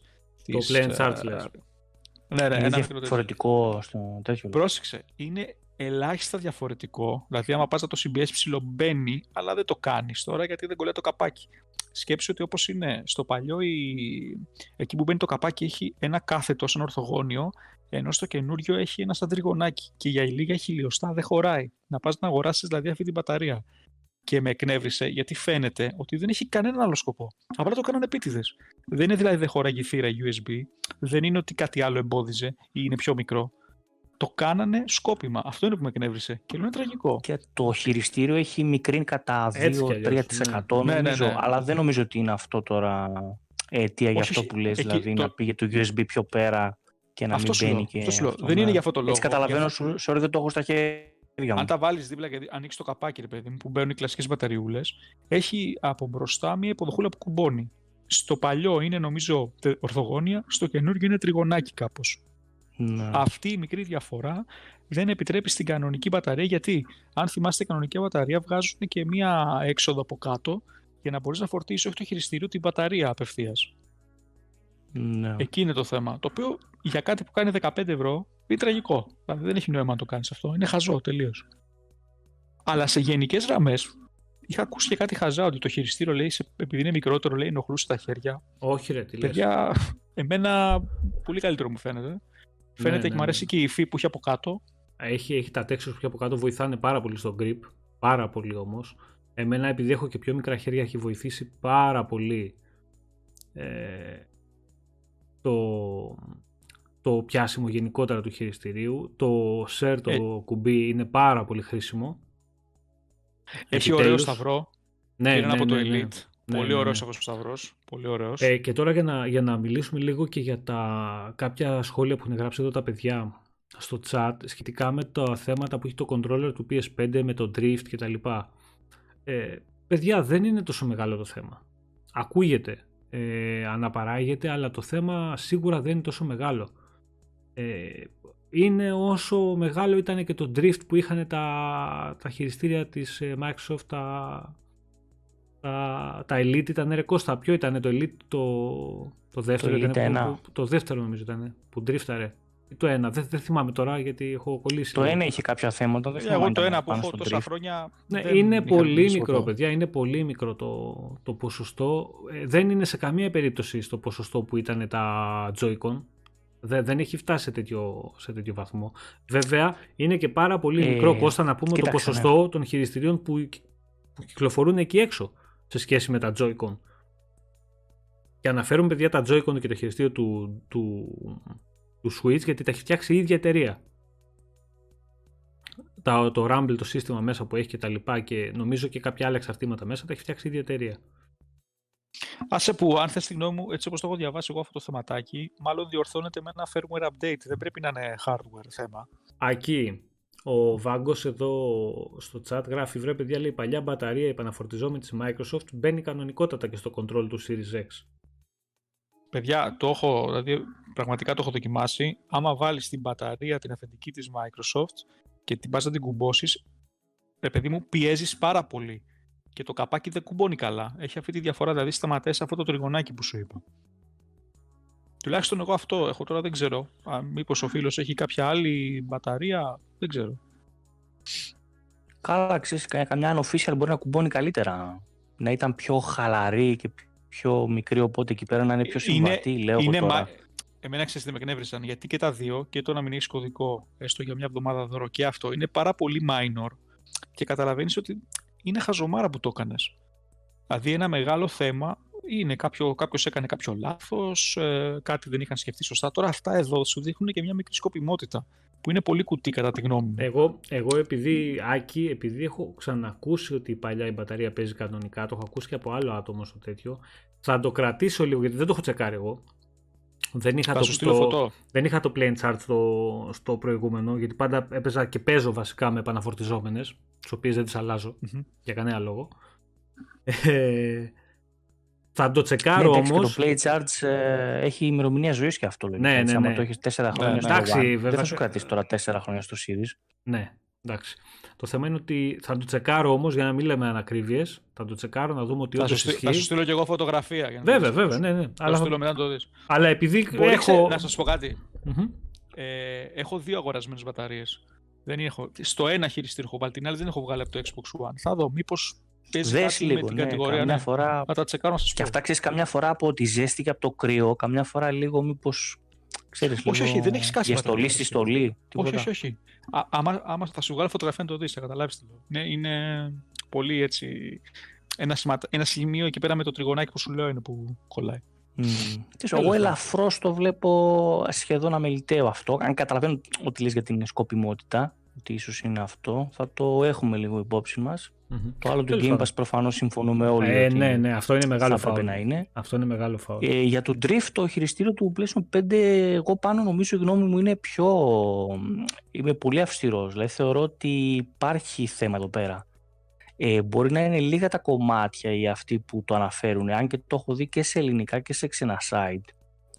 Ε, καταρχήν έχει γίνει και λίγο θέμα το κατά πόσο το ότι η Sony δεν το επιβεβαιώνει και δεν το δεν λέει ότι θα επισκευάσει τα πάντα τζάμπα όσον αφορά και τα μεταφορικά που κανονικά οφείλει να το κάνει. Οπότε θα έχεις μια καθυστέρηση. Πρόσεξε τώρα, θα έχεις μια καθυστέρηση χειριστηρίου, στο οποίο εσύ δεν μπορείς να βάλεις να παίξεις με το χειριστήριο του PlayStation 4 τα παιχνίδια του PlayStation 5. Κατάλαβες τι εννοώ; Μμμ. Ναι, ναι, έχεις, ναι. Ο- οπότε ένα, περιμένεις αυτό να έρθει το χειριστήριο και το ένα νομίζω θα έχεις μία από τις δύο ή αποστολή ή παραλαβή θα είναι με χρέωση. Το οποίο επίσης έπαιξε και σε αμερικάνικα site που είδα πολύ κράξιμο γι' αυτό. Ε, και το ότι από τόσο νωρίς έχουμε τέτοιο θέμα, ε, ούτε αυτό μου αρέσει και ειλικρινά, ειδικά στην περίπτωση της Nintendo που ακούγεται ξανά και ξανά για το Drift, πραγματικά τους εύχομαι να φάνε πολύ μεγάλο πιστόλι από ευρωπαϊκά δικαστήρια. Γιατί έχει παραγίνει αυτό το κακό. Και ειλικρινά έχω μια καραμέλα που ακούω από πολλούς για το Switch ότι είναι καλό για τα indie παιχνίδια και κάτι τέτοια. Ε, όχι εγώ είμαι κάθετος. Ε, δεν Όχι, όχι, είναι για είναι- αυτά γιατί είναι τα κα- περισσότερα είναι πάρα πολύ απαιτητικά δηλαδή κάτι τύπου Hollow Knight και τέτοια και το να πάνε να τα παίξει με εκείνα τα μικρά τα κουμπάκια και τα χειριστήρα που μετά από 20-30 ώρες συμπιέζονται και χαλάνε και τα Κάτσε, στέλνεις κάτσε. και τα ξαναστέλνεις Ε, ε, να- δεν είναι αυτό κατάσταση Κωστή μου, ξέρεις χειριστηρίου. τι; Και τι γίνεται; Είναι πολύ φιλική στους indie developers η Nintendo. στο Switch. Δηλαδή, το ότι μπορεί να μην σ' αρέσει, okay, το ότι μπορεί να μην σε βολεύει το χειριστηριάκι, ναι, μην ξεχνάμε ότι είναι φτιαγμένο ναι, για να Εμένα με βολεύει εμένα, όχι τι παίρνει ο ναι, developer. Ναι, σωστά, σωστά. Έτσι, εγώ, εγώ, εγώ εκεί πέρα αναφέρομαι. Επειδή είμαι και developer και το έχω δει, τα πράγματα που σου δίνει η Nintendo είναι πάρα πολύ καλά. Σε, σε βοηθάει πάρα πολύ. Έχει πάρα πολλούς indie developers. Έτσι. Βασικά, ο κόσμος αναπαράγει ότι είναι καλό το Switch για τα, για τα indie όσον αφορά για τους ε, πελάτες της. Όχι εκεί πέρα αναφέρω το κόσμος. Το οποίο για μένα είναι καθαρά κουλό και μόλις διάβασα για το PlayStation Drift, δηλαδή τι να σου πω, πραγματικά σαν να βάλω το χέρι μου στην πρίζα. Δεν θέλω να το βλέπω αυτό το πρόβλημα, ειδικά δηλαδή να περνάνε τα χρόνια. Έχουμε ε, joysticks από το 1996 σχεδόν και μετά και αντί να καλυτερεύει το πράγμα να χειροτερεύει. Δηλαδή να ζητάς εργονομία και να χειροτερεύει. Δεν θυμάσαι τώρα, επειδή εντάξει, είμαστε θεωρώ σχετικά ηλικιακά κοντά. Δεν θυμάσαι στα 90s, δηλαδή τα χειριστήρια τώρα, τα πρώτα PlayStation και πώς ήταν. Δεν σου είχε τύχει ποτέ να έχεις χαλασμένο. Εγώ θυμάμαι πόσα χειριστήρια είχαμε πετάξει που χαλάγε το καλώδιο. Που χαλάγανε στο PlayStation 1, θυμάμαι το, το κουμπάκι με το σταυρό που επειδή μάζευε βρώμα από κάτω από τα πολλά πατήματα, χάλαγε. Ήταν ένα λαστιχάκι το οποίο χάλαγε. Κοίταξε, ό,τι είχε με βρωμιά, θυμάμαι το άνοιγα, το καθάριζα, δηλαδή και στο PlayStation και στο GameCube, θυμάμαι το άνοιγα, τα ναι. καθάριζα και δουλεύαν. Εδώ μιλάμε και, για και το λαστιχάκι, που δεν καθαρίζεται τότε, εύκολα. Τότε που ήταν πιο απλά τα πράγματα και δεν είχαν μέσα ε, ούτε ξέρω εγώ, τέτοια haptic συστήματα ε, κτλ. Και εντάξει, με το Rumble και αυτά πάντως θυμάμαι να βγάζω και να καθαρίζω για να είμαι εντάξει. Τώρα δηλαδή θεωρώ ότι το θέμα του drift θα έπρεπε να έχει λυθεί. Καλά, ναι. Και δεν θα έπρεπε να εμφανίζεται τόσο γρήγορα. Δηλαδή, να έχω ε, joystick να το διαλύω 3-4 χρόνια και να μου εμφανίζει πρόβλημα, οριακά δεκτό. Να μου εμφανίζει πρόβλημα μέσα στο εξάμεινο από drift, το θεωρώ όχι απλά. Ξέρεις γιατί; Ε, δηλαδή, ακόμα και μικρό ποσοστό εμφάνισης για μένα πάλι είναι αξιόκρακτο. Ναι, αλλά είναι εντελώς καινούριο χειριστήριο δεν το έχουν πολύ δοκιμάσει και εγώ πιστεύω ότι είναι και softwareικό το θέμα. Δηλαδή παίζει να βγάλουν κάποιο firmware update και να το φτιάξουν. Όχι, το, το, drift, το drift δεν έχει να κάνει με software. Το drift είναι το θέμα. Παρα, δεν είναι, είναι hardware. Παραδέχτηκαν ότι είναι hardware και το αντικατέστησαν. Ναι. Εκεί Α, πέρα πηγαίνει. Αυτό τους κάνουν. Δεν τους κάνουν κάποιο update ουσιαστικά όταν ναι. το ξαναστέλνουν. Ε, είναι αστοχία υλικού αυτό, οπότε δεν μπορείς να κάνει κάτι. Στην Microsoft έχουμε ένα θεματάκι με τις αποσυνδέσεις των χειριστήριων που εκεί πέρα μπορεί να είναι software mm-hmm. η φάση. Εγώ Εκεί πέρα δηλαδή περιμένουμε ενημερώσεις. Ε, η Microsoft έχει κάνει, έχει κάνει ένα, μια πατέντα στο, στο χειριστήριο, τα, τα καινούργια χειριστήρια, τα οποία πρέπει, ε, δεν ξέρω αν και εσύ αν το έχεις παρατηρήσει, αλλά πρέπει να αναφέρουμε και το μικρότερο latency που έχουν στα, στα παιχνίδια, το οποίο είναι εμφανές και είναι πάρα πολύ σημαντικό. Ε, πέρα από αυτό, έχουν, στον τρόπο της συνδεσιμότητας έχουν μία επιλογή η οποία με διαφορετικά πατήματα στο sync το κουμπάκι πάνω ε, μπορεί να σε, να σε μεταφέρει στην ουσία, να σε κάνει να αλλάξεις ε, μεταξύ δύο διαφορετικών συσκευών. Μία αν το έχεις συνδέσει πούμε, σε ένα κινητό, σε μια Android συσκευή κτλ. για το xCloud ή για οποιοδήποτε άλλη ε, χρήση και μετά με ένα διπλό πάτημα στο κουμπάκι ένα tap-tap δηλαδή πάνω στο sync το κουμπί, να σε μεταφέρει ξανά στην ε, προηγούμενη συσκευή που, που ήσαν συνδεδεμένος, δηλαδή στο Xbox. Πιθανότατα αυτό να είναι και ο λόγος που πολλές φορές παρατηρούμε ε, κάποια disconnection από το του χειριστηρίου από την κονσόλα, από τις νέες κονσόλες και στο Series S, γιατί έχουν το ίδιο controller και στο X. Ε, εγώ δεν έχω παρατηρήσει, αλλά να σου πω, είναι Bluetooth αυτά τα χειριστήρια, ξέρεις. Ναι, ναι, ναι είναι Bluetooth. Δεν συνδέονται ναι. με Bluetooth στις κονσόλες. Bluetooth, Α, δεν Blu... όχι, όχι, όχι. Bluetooth, Bluetooth έχουν μόνο για τη σύνδεση σε PC.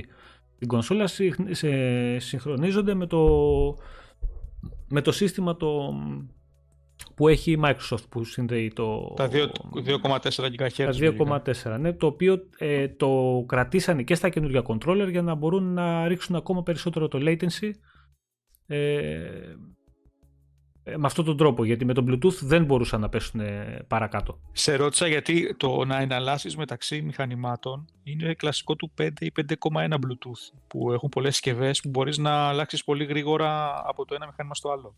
Δηλαδή αυτό που λες μήπως είναι έτσι, αλλάζεις το mode Μπορεί. από 2,4 σε 5 και να παίζεις και με άλλα μηχανήματα. Μπορεί να παίζει κάτι τέτοιο, πάντως από ό,τι έχουμε καταλάβει, δεν το έχουμε ψάξει και ιδιαίτερα όλο αυτό, ε, δεν είναι και ο Μιχάλης σήμερα εδώ, δεν μπόρεσε να είναι που το έχει, έχει μια λίγο πιο καλή εικόνα από όλο το θέμα, το έχει διαβάσει, το έχει δει λίγο καλύτερα. Ε, είναι πιθανό να υπάρχει από αυτό το θέμα και πιθανότατα με ένα software update στα controller να διορθωθεί. Πάντως είναι πιο στιβαρό το χειριστήριο. Εγώ αυτό μου, δηλαδή μου έκανε εντύπωση ότι ακόμα και οι μοχλοί θυμίζουν πιο πολύ το Elite. Το ναι, ναι, ναι. τέτοιο γενικότερα, είναι... γενικότερα στο χέρι το κράτημα σου δίνει μια αίσθηση πιο στιβαρού χειριστηρίου. Δεν σου δίνει αυτή την πλαστικούρα που σου δίνει το του One. Μπράβο. Που το νιώθεις και είναι πιο και λίγο πλαστικό. πιο βαρύ. Και ναι, πιο ναι. βαρύ. Που το νιώθεις πιο, πιο, πιο πλαστικό του One. Είχε και κάποιες περίεργες γωνίες που δεν σε βολεύανε και τόσο στο πιάσιμο κάποιες φορές. Ε, εντάξει, για μένα είναι αναβαθμισμένο. Δηλαδή είναι τόσο όσο. Ε, εγώ είμαι μια χαρά με το χειριστήριο. Μια χαρά. Δεν, δεν θέλω ούτε. Εγώ το έχω πει έτσι κι αλλιώς σε όλα αυτά τα περίεργα. Τα feedback και, και, και, και, και δεν είμαι μακριά από μένα. Μια δόνηση έτσι. Να, μια, μια δόνηση όσο χρειάζεται έτσι για, για να σου δίνει αυτό το κάτι στο παιχνίδι μέσα και μέχρι εκεί. Όλα τα υπόλοιπα τα θεωρώ πολύ τραβηγμένα εγώ. Τώρα θυμάμαι τις εισαγωγές που πήγε να κάνει η Sega με το VMU από πίσω και τις οθονίτσες και αυτά και έφαγε στον αγύριστο πήγε και το χειριστήριο του Dreamcast. Πόσα Καλά, πράγματα πήγε να εισάγει. Εγώ, παιδιά, επειδή το είχα το Dreamcast πιτσιρικά, το θυμάμαι. Ε, το VMU που λες για την εποχή εκείνη ήταν πάρα πολύ high tech. Μωρέ ήταν και μπορούσες να κάνεις κάτι, μπορούσες να κάνεις αλλαγές, να αλλάξεις στρατηγική στα αθλητικά παιχνίδια χωρίς να βλέπει ο άλλος τι κάνεις και τα λοιπά. Ρε, όχι μόνο αυτό. Απίστευτα είχε... πράγματα, αλλά το θέμα είναι ότι δεν. Δεν είχε... έπιασε στην αγορά, δεν. Είχε ένα pet. Είχε ένα pet παιχνιδάκι ναι. το οποίο έπαιζε με ένα σταυρό και θυμάμαι ότι όσο το Type. Το Sonic πρέπει να νομίζω τα Chaos, πώς θα λέγανε αυτά. Α, δεν θυμάμαι. Ήταν ένα αυγό θυμάμαι ναι. που έβγαινε και όταν αυτό τέλος πάντων το τάιζες και τα λοιπά, στο Sonic και σε κανένα δυο άλλα παιχνίδια σου δίνει κάτι extra score.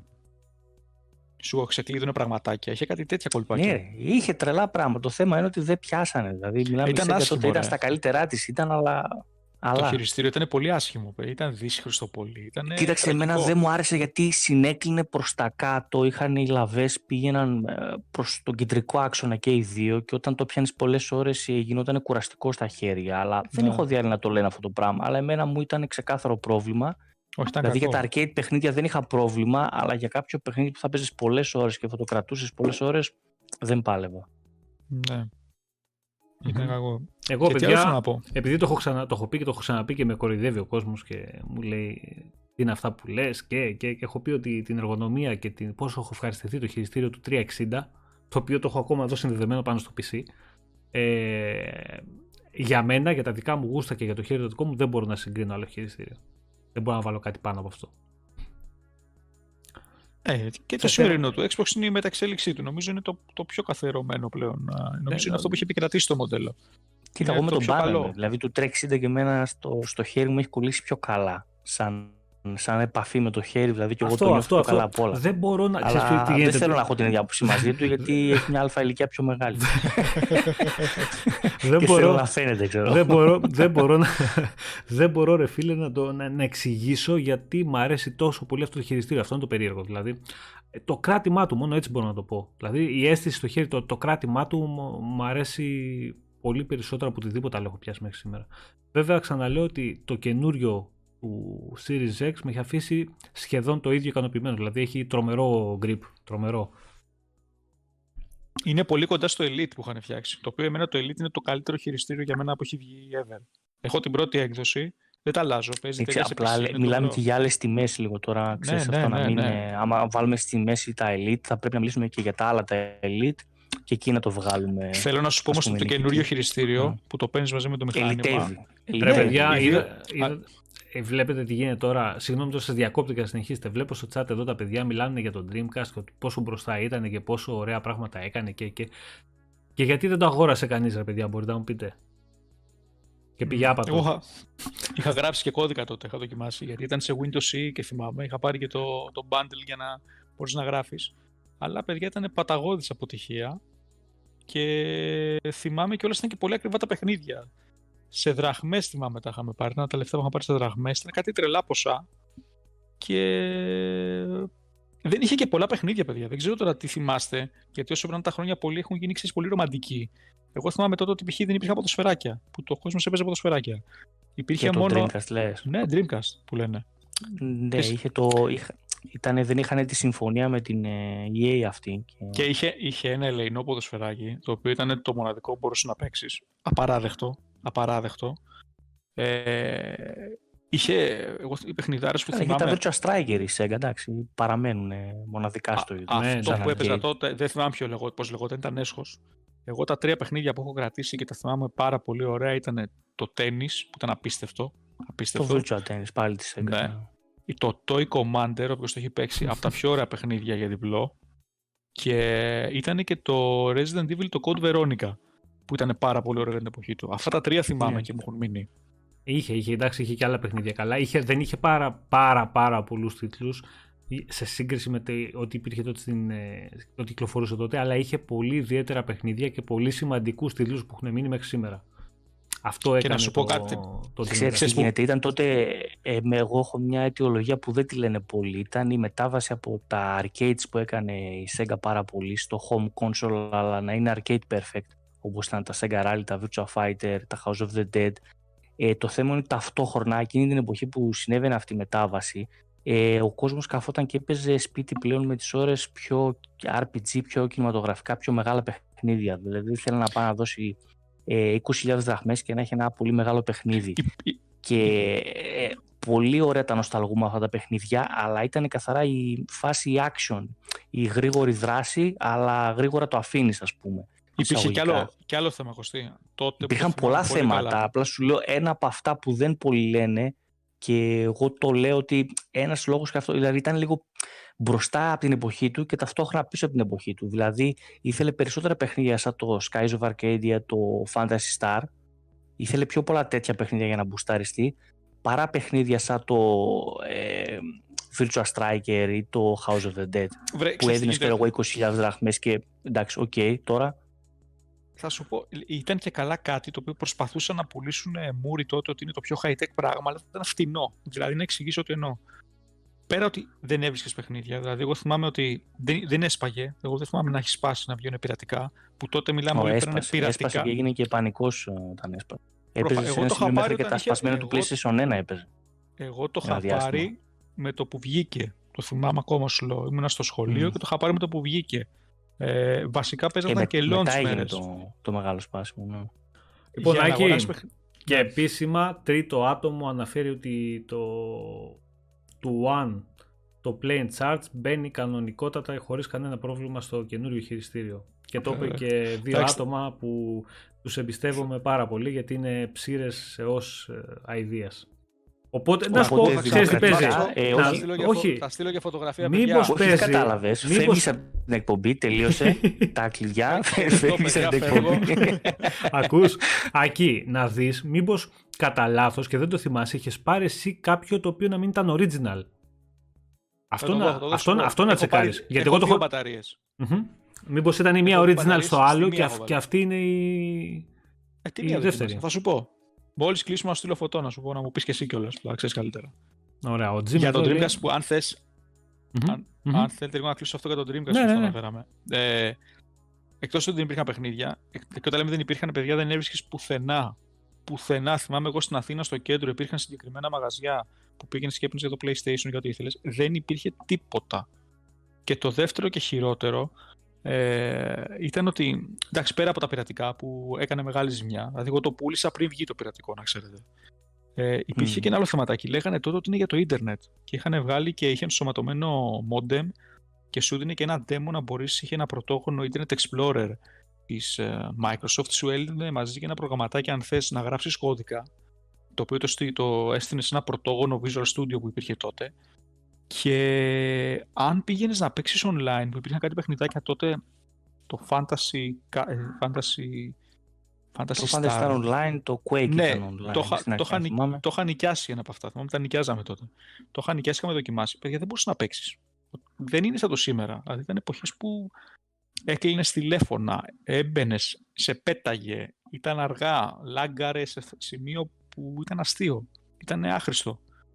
Ε, μετά σου έλεγε στη διαφήμιση θυμάμαι τότε ότι έβλεπε ταινίες. Αλλά για να παίξεις ταινίες ε, έπρεπε να πάρεις ειδικό software, νομίζω κάτι τέτοιο, για να δεις τα βίντεο CD τότε. Ήταν πολύ περίεργο. Δηλαδή δεν, δεν έφυγε αδίκως. Δηλαδή τώρα έχουν περάσει χρόνια και το θυμόμαστε ρομαντικά, αλλά δεν έφυγε αδίκως. Είχε πολλά θέματα.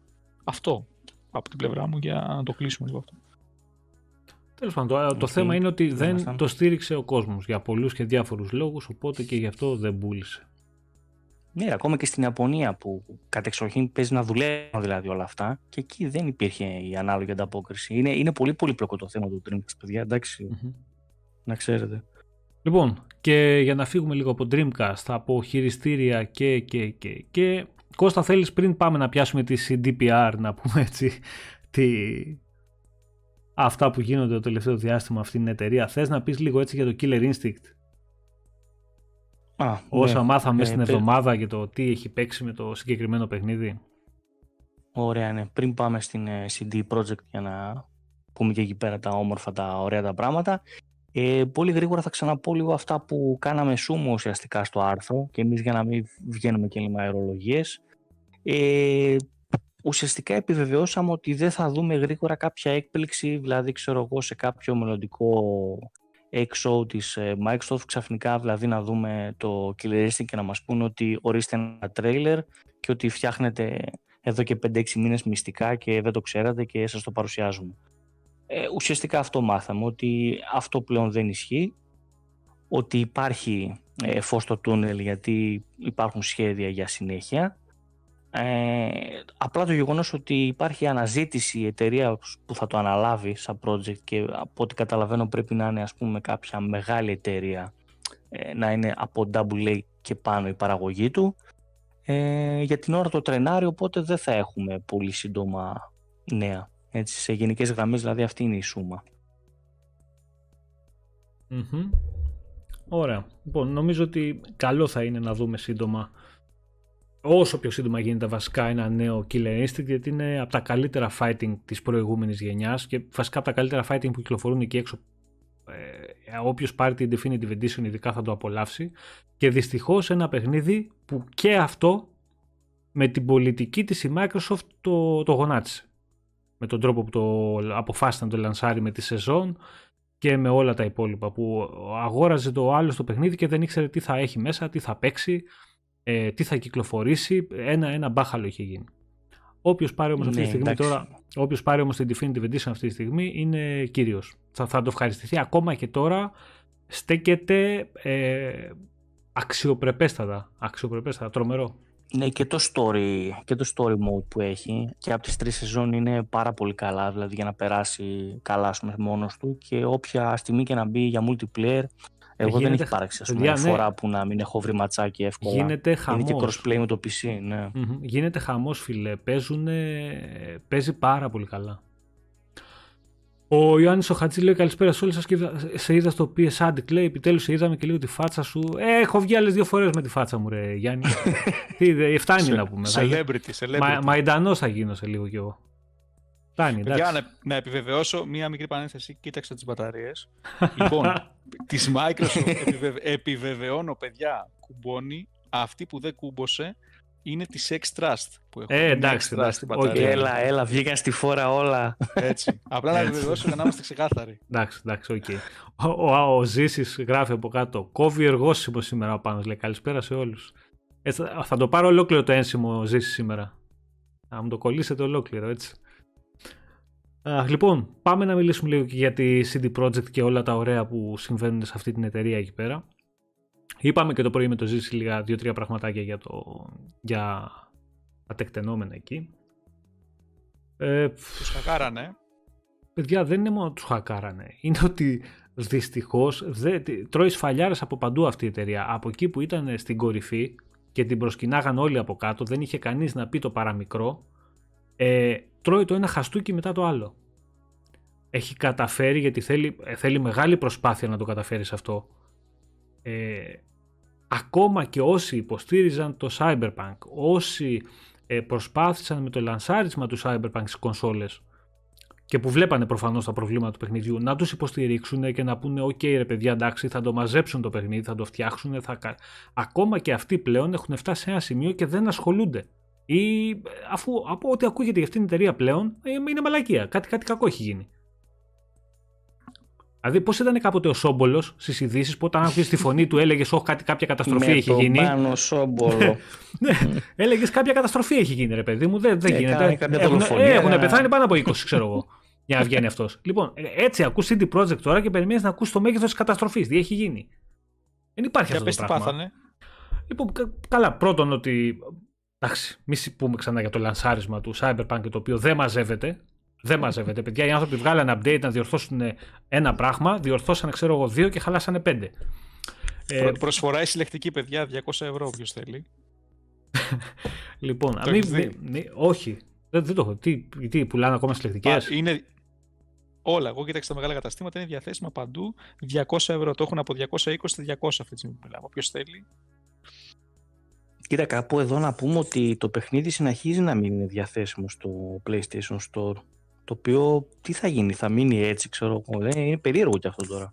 Αν δεν Εγώ φτιαχτεί πιστεύω- προφανώς στο επίπεδο που πρέπει. όταν θα, το παιχνίδι είναι, όταν, δεν- όταν θα φτιαχτεί στο επίπεδο που πρέπει θα βγει. Εγώ πιστεύω μήπως ε, α, ε, φτάσει και κυκλοφορήσει μόνο όταν βγει η next gen έκδοση και βγει στο PS5 ε, απευθείας. Δεν, δεν ξέρω αυτό το παιχνίδι κατά πόσο μπορεί να φτιαχτεί σε βαθμό που να μην ε, έρθει και να μην μπορεί κάποιος να ζητήσει refund ξανά. Δηλαδή καταλαβαίνεις πώς το εννοώ. Να διορθωθεί ας πούμε το 70-80% των προβλημάτων. Δεν ξέρω πώς μπορεί να γίνει αυτό. Αφού σε κάθε update φτιάχνουν 10 και χαλάνε άλλα 20. Πώς θα μαζευτεί αυτό το χάλι που έχουν κάνει; Και το έλεγα από την αρχή εγώ αυτό, ότι δεν μπορεί να μαζευτεί όλη η κατάσταση γιατί πολύ απλά είναι τόσο random τα προβλήματα του παιχνιδιού που και ο developer δυσκολεύεται γιατί δεν μπορούν να τα κάνουν tracking όλα αυτά τα προβλήματα, να δουν πού προέρχονται, γιατί προέρχονται, γιατί συμβαίνει το κάθε πρόβλημα, αφ- γιατί συμβαίνει στον έναν με την ίδια κονσόλα και στον άλλο με την ίδια κονσόλα δεν συμβαίνει. Ε, είναι πάρα πάρα πάρα πολύ περίεργη η όλη ιστορία και εγώ πι- ε, πλέον είμαι πεπισμένος ότι αυτό το πράγμα δεν πρόκειται να γίνει ποτέ, να έρθει ποτέ στην κατάσταση που είχε στο μυαλό του το στούντιο αρχικά. Δεν ξέρω. Μπορεί, ξέρεις, τι- ξέρεις τι γίνεται, μπορεί να κάποια στιγμή να κάνουν και drop τα, την υποστήριξη στο PlayStation 4 και το Xbox One και να βγάλουν μια αξιοπρεπή καλή έκδοση μετά από κανένα χρόνο, ξέρεις, στα μεγάλα μηχανήματα, τα καινούργια. Αλλά στα παλιά, παιδιά, δεν νομίζω κι εγώ είναι... Κοίτα, έχει, έχει δώσει πάντως ένα πλάνο για το 2021, το οποίο αν το δεις είναι τελείως ε, φλού, δηλαδή ένα χρονοδιάγραμμα με κάποια updates είναι, και ότι πιο μετά σε αόριστο χρόνο προς το τέλος, ας πούμε, οχτάμινο, δεκάμινο κτλ. ότι θα έρθει το next gen το patch. Ωστόσο, εγώ έτσι όπως τα βλέπω τα χρονοδιαγράμματα, ε, τίποτα δεν θα τηρηθεί πάλι. Ναι. Και, Και κρίμα, τώρα να που θα σου πούμε πω και για κάτι, την... είναι- ε, ναι. Είναι πολύ Πες, κρίμα, Άγη, μωρέ, πες. γιατί ήταν από τα... Προσωπικά εγώ το περίμενα πολύ καιρό. Δηλαδή πραγματικά το πήραμε πολύ θετική έτσι, με μεγάλη χαρά όταν βγήκε. Ήμουνα πολύ έτσι σε Κοίτα, αναμονή. είναι κρίμα και για τη CD, γιατί εντάξει, ήταν μια εταιρεία που μας έδωσε το Witcher που δεν έχουμε τόσα πολλά καλά επίπεδο RPG ε, Εξαιρετικό, ναι. σε τέτοιο Και με τρομερά χρονοδιάγραμμα και να είναι expansion, τόσο παιδιά. καλά. Ναι. Τρομερά Και επίσης γενναιόδωρα ούτε expansion. έχουμε πολλά Cyberpunk καλά παιχνίδια. Να πω δηλαδή ότι έχει άλλα 15 Cyberpunk παιχνίδια και θα διαλέξουμε μια άλλη cyber αισθητική. Ε, αυτό επίσης είναι κρίμα. Αλλά ρουλέτα είναι, παίζεις, χάνεις, μπήκανε στο χρηματιστήριο αυτοί τι κάνανε, ε, έγινε γης μαδιά. Λοιπόν, Εν τω μεταξύ Είναι γίνεται απλά- τώρα αυτό είναι- στο- είναι Εσύ- απλά- το είναι hype. απλά από τις περιπτώσεις ενός κακού μύρια έπονται. Δηλαδή αυτοί ξέρεις, το χάσανε. Ναι, μα το ρε ένα παιδιά, χαστούκι μετά το άλλο. είναι δυνατόν να βγαίνει ο, ο ιδιοκτήτης εκεί, ο συνειδητής του στούντιο να μιλήσει για να απολογηθεί, να κάνει και να βγάλει 40 λεπτά βίντεο πόσο ήταν και να μην πει, στην- πει στην ουσία τίποτα και να κάνει τα πράγματα χειρότερα από ό,τι ήταν. Ναι, δεν είπε κάτι. Εντάξει, ναι, Δηλαδή, επί της ή- ουσίας δεν είπε τίποτα. Είναι δυνατόν. Είναι δυνατόν αυτά τα πράγματα και δεν υπάρχει ένας άνθρωπος να του πει «Ρε, τι πας να κάνεις εκεί; Τι βγαίνετε και λέτε; Δεν καταλαβαίνετε ότι ε, φαίνεται σε χειρότερη μοίρα το, το στούντιο και δεν κερδίζετε τίποτα. Αφού και από αυτά που είπανε, ε, πιστοί σε, μπορεί, να- θα μείνουν στο 10% από όλα, από όλα αυτά που έχουν πει. Δηλαδή πάνε να κάνουν το ίδιο λάθος δεύτερη φορά.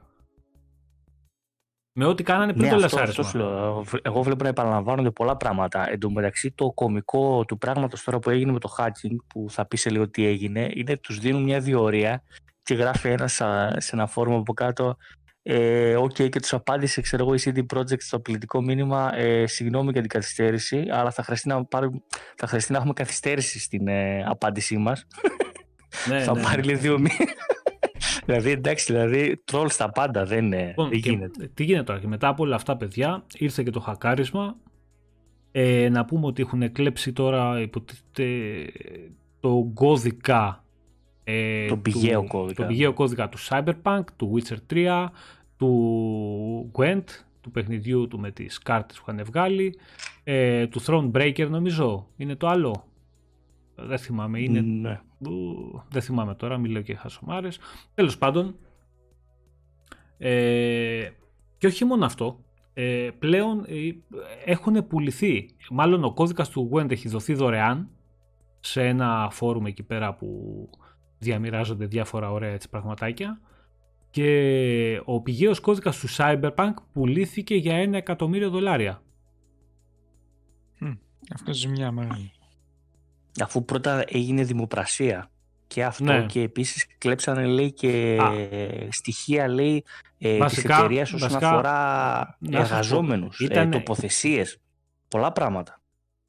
Ε, έχει, έχει πάρα πολλά προσωπικά δεδομένα μέσα, έχει πάρα πολλά πράγματα. Βέβαια, δεν, ε, εγώ τώρα δεν μου πάει το μυαλό στο πού και στο πώς μπορείς να χρησιμοποιηθεί αυτός ο, ο Κώδικας. κώδικας ώστε να κάνει κακό, εύκολο, στο, ρε. ώστε να κάνει κακό στο παιχνίδι.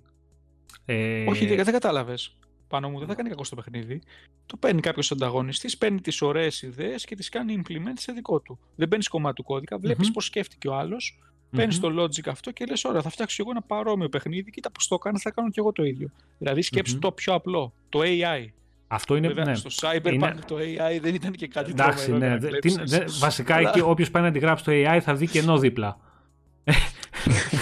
Θέλω να σου πω όμως ότι γενικά έτσι, αυτό, αυτό είναι χρήσιμο. Δεν είναι δηλαδή ότι κάποιο θα το πάρει και θα φτιάξει δικό του Cyberpunk. Δεν έχει νόημα. Όχι, όχι. Δηλαδή, ε, αυτό πιθανότατα να βοηθήσει μικρότερα στούντιο που θέλουν να έχουν τη δουλειά έτοιμη και να πούν, «Ω, κοίτα να δεις ε, πώς λειτουργήσανε, πώς σκεφτήκανε, πώς θα υλοποιήσαν όλα αυτά.